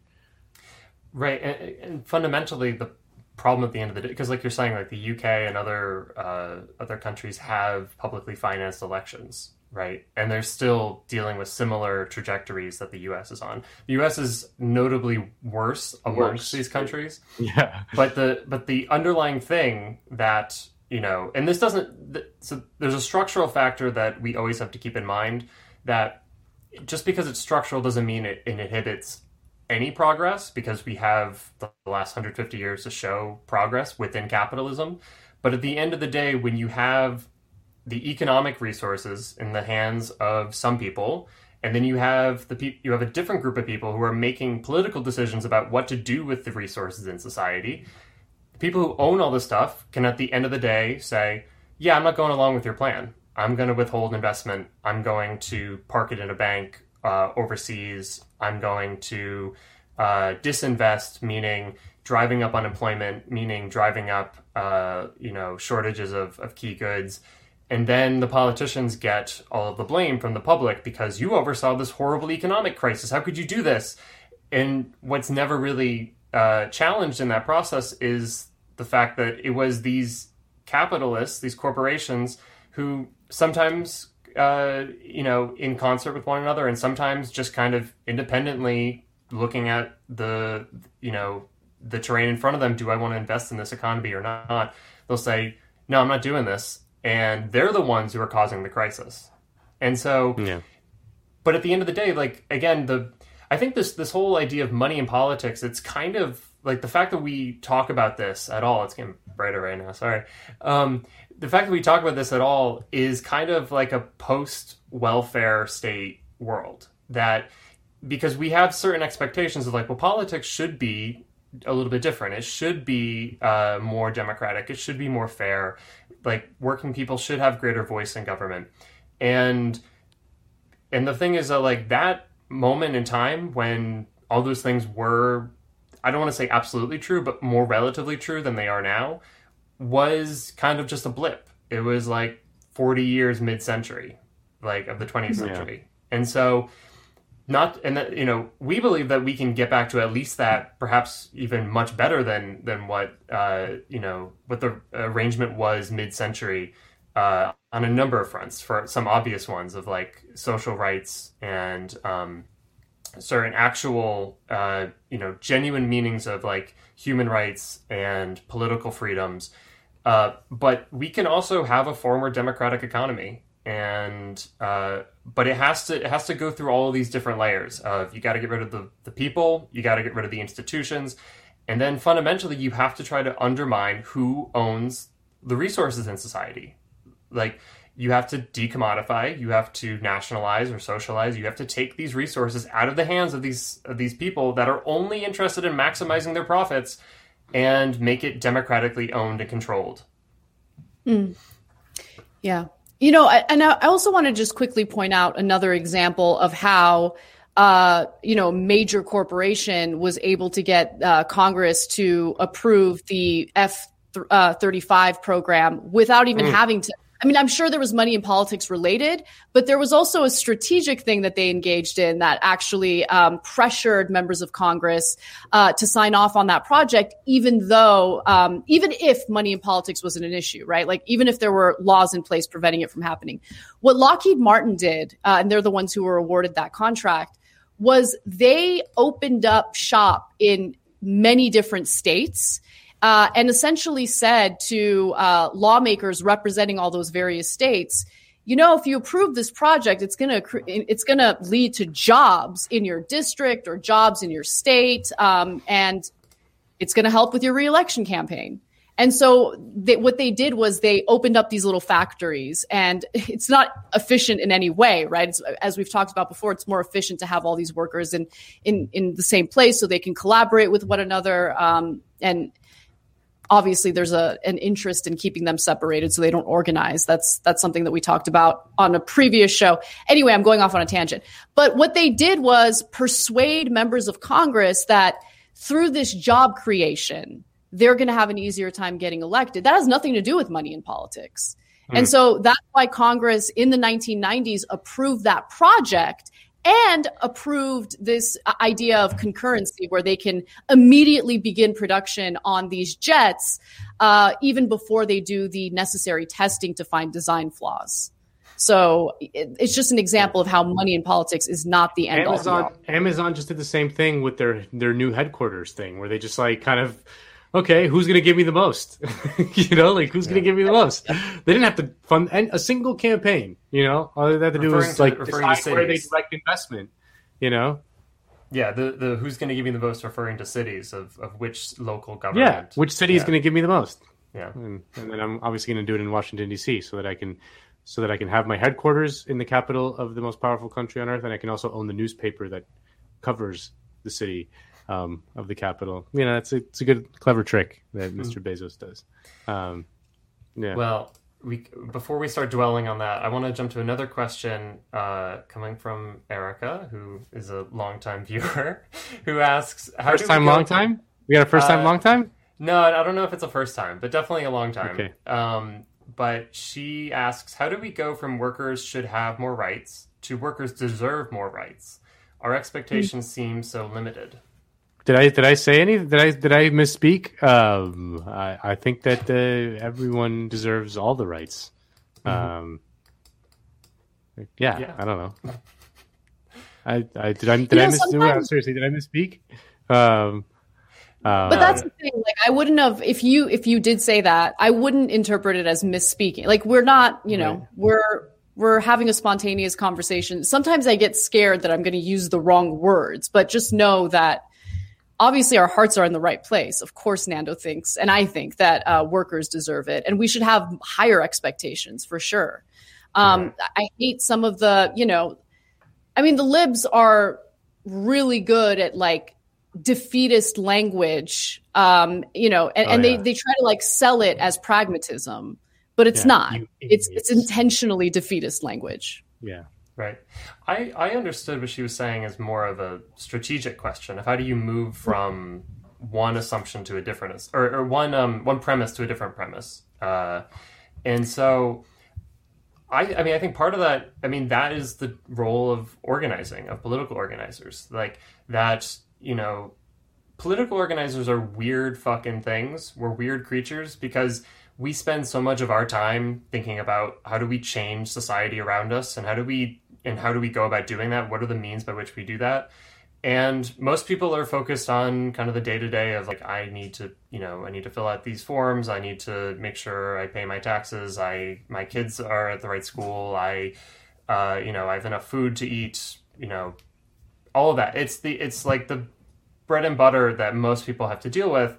Um, you know, assuming like the even, you know, there's a lot of people right now that aren't getting you know aren't able to to, uh, deal with those things right now. So organizers are weird because we have to go into these situations, whether it's workplaces, whether it's political campaigns, uh, and we not only make the case of we should pursue this particular strategy. You're faced with a problem. This is what we should do about it, and this is how we're going to do it.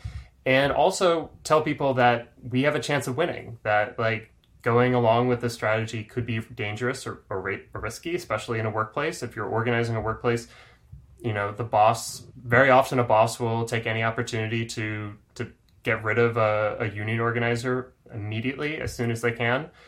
And we have to be able to make the case that uh, actually you have so much more to gain if you work with us, if you organize with us, um, and stand in solidarity with us.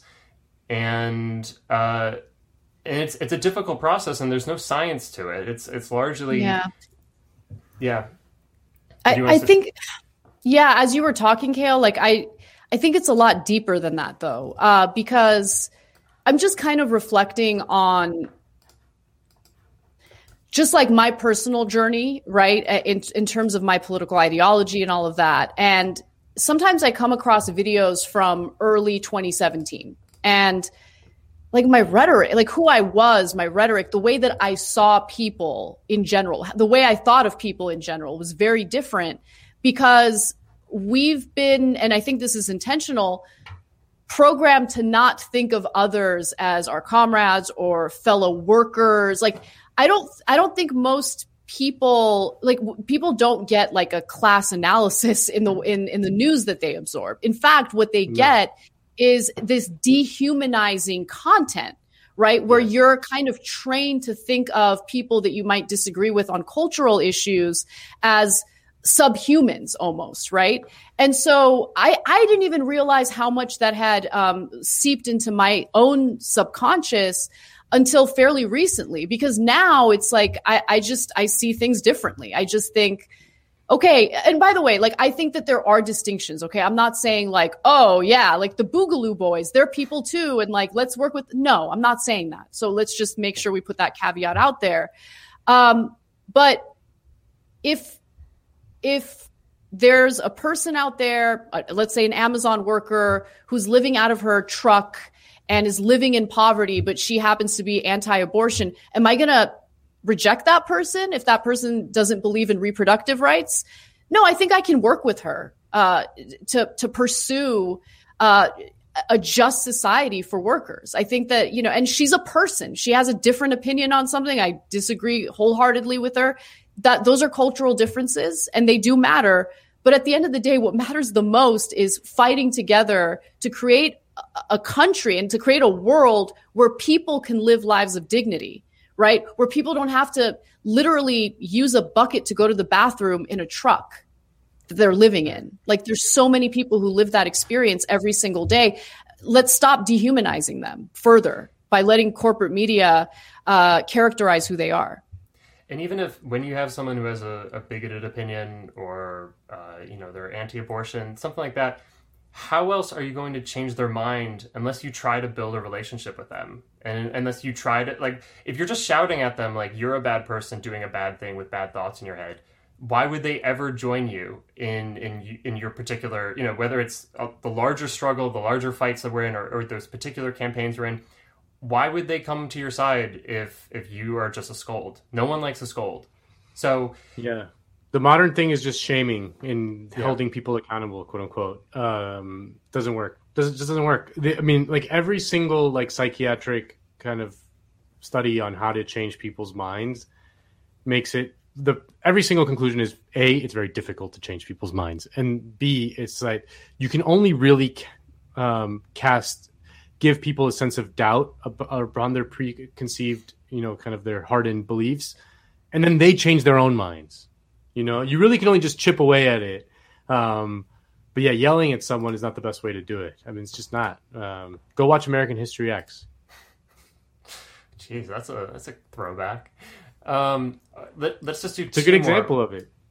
Yeah, no, it's true. Uh, we're gonna do two more, just real quick, um, and then we're gonna cut off super chats with that. So, um, McMindfulness asked us: the PRO Act will be challenged in the conservative Supreme Court even if it's signed into law, how can we survive? How can it survive the Supreme Court? It may or may not, and if it does, it probably won't. Um, but you you do it anyway. I mean, you you challenge it. You you you um you know like you you fight it. I don't know like the the the, the desire. There's there's tons of roadblocks in the system um, that are incur- are put there to encourage you to fold your hand um, preemptively no, we gotta we gotta break away from that mindset. You just go forward, keep pushing. Um, you know, eventually, yes, we, we we've talked about this in the past, especially when with the confirmation of Amy Amy Coney Barrett, um, which is a whole other thing. Um, but we, you know, we got to disempower the courts. We, courts. We had Samuel Moyn on um, to talk about that. The, the courts, they're not. We could the the Biden administration could ignore them it's kind of like the Senate parliamentarian. They could ignore them if they wanted to. So we just got to keep pushing forward. We can't keep folding our hands just because there's some. Yeah, is it is it likely to get 60 votes in the Senate? No, but we keep fighting and we keep pushing until you know maybe we'll get some sort of filibuster reform. I don't know. Whatever. You just got to keep. You got to keep. Uh, you got to keep fighting because the, the odds are overwhelming always. Um, but you just got to keep doing it. Right. Strategic, but persistent right? Yes. because it's because you know we have to find the means by which we do in fact make meaningful advances.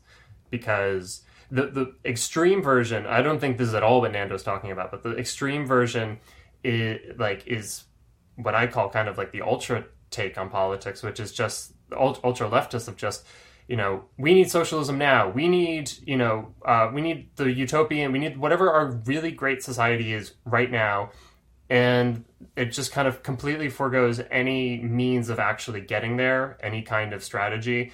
And people rightfully say, no, I'm not going along with that. Like, you are not being serious about politics. And, like, it might be a hobby for you, or it might be your particular interest, it might be what you spend your whole day doing, but I got to put food on the table, and this isn't a game. So, there's a lot of people who, you know, rightfully will say, I'm not going for that if you just give them the maximum, you know, this is the full uh, you know, this is what we're like aiming for in its entirety, and we need it right immediately now. At the same time, there is a lot of things that we do need immediately right now, and we need to figure out how to make uh, real change in that Yeah. direction. That And this is a legislation that has passed the House of Representatives. It's not like we're not talking about like you know seizing the means of production. Uh, you know what I mean? Like it's Right. it's like it's not like it's some. It's already passed the House. Like it's not like it's just some yeah thing out of nowhere. Um, I mean, I'm not, I'm not saying it's likely to pass or even, um, but but but, it, but it, we've gotten past one of the more important roadblocks, which is actually getting a piece of legislation on the books and passed uh, in one of the chambers. Like it's we're not, you know, we're, we're on the path. Right. I just like taking shots at ultra leftists. So Me too. uh, okay, last one um, is uh, eclectic says hi. Could Biden being palatable actually get yeah hi? Could uh, could Biden being palatable actually get in the way of progress abroad and domestically? Not saying we should have Trump, but if the media goes along with Biden, will it make the fight versus the military-industrial complex harder? I- I don't know because I think I mean I, I think that Trump my, my my my biggest problem with Trump is that he drove everyone crazy and he drove liberals crazy. And it's like you couldn't talk about anything substantive anything. There was no progress to be made under Trump because he he was like he drove everyone insane. And I mean at least now we can talk about these things in, in a more rational way. Um, we can still make fun of the libs. They're still super annoying but like they're not having like this like this just kind of constant hair on fire thing, which is just, I think, a very bad way to do politics. Right. Yeah, and for me, I mean, what this all kind of demonstrated, um, especially with the latest uh, airstrike in Syria, is that the very libs who pretended like they were worried about uh, foreign policy under Trump actually don't care about these issues at all. So it's not like um, a different type of news coverage is going to convince them um, that our, you know, efforts or, or, or what we engage in abroad is is is good or bad. Like they they just don't like Trump. They don't care about foreign policy. They just, in fact, they would prefer that the media stop talking about drone strikes and airstrikes and everything that we're um, engaging in. Uh, but I think that what's both good and bad is what's unlikely to change is this austerity minded ideology that's consistent with both Democrats and Republicans. And so already, I mean, like the, the parliamentarian thing, everyone's furious about that because no one heard about a parliamentarian in the Senate during the Trump administration. No one, right? It wasn't an issue. So it doesn't matter if you're a Democrat or Republican, people in this country want a $15 an hour minimum wage. And as these conditions continue to deteriorate, I, I mean, I I think it's the perfect opportunity for the left to provide the alternative, and uh, you do that through the organizing, and you do that through, um, you know, building labor power, and that's why the PRO Act is so important. Uh, actually, you can't raise your wages. You can't have health care because the rule says you can't right now. So Yeah. sorry. Yeah. Like, if anything, that you should be enraged by that, and you should express that rage. And and I think people will be justifiably really pissed at at the Biden administration and at at uh, Harris and, and like because unfortunately a lot of it you know ends up going to the right and this is what Anna's saying like the, this is like it's all the more reason why the left has to make even better cases for why uh, basically liberalism cannot give you what uh, what you need right now. It cannot address the the crises. Trump Trump made liberals throw themselves into the arms of the pedophiles over at the Lincoln Project. Right. That's how it drove, that's how crazy it drove the libs. You know, it's it's just there's it's no also- conversation to be had. totally laundered the reputation of Bush, which like that's the thing that gets to me. It's like you got the very people who I mean, I would read their columns. I would Keith Olbermann, people like Keith Olbermann, right? All of a sudden, like Bush is not that bad, guys, because Trump is so horrible. Like what? It's just Trump did make everyone go crazy and Yeah. and did help to launder the reputation of George W. Bush, who was awful and continues to be awful. Nothing has changed. and just look at I say this often, but just look at history. Like just look at the times when the left did well, and it was when you had like hegemonic liberalism. It wasn't it, it- like if anything, it's I think it's because the left can actually fulfill the promises that liberalism makes, and that but the liberalism can't on its own terms like fulfill them because it, it things like greater freedom, uh, greater right, greater rights, greater human rights liberalism can't do that, especially when it's like what we have right now with like the neoliberal Democratic Party, because uh, it basically is just there to protect property rights, and it's not going to challenge who owns what and who has to do what for a living to to make their their live uh, to make their you know income.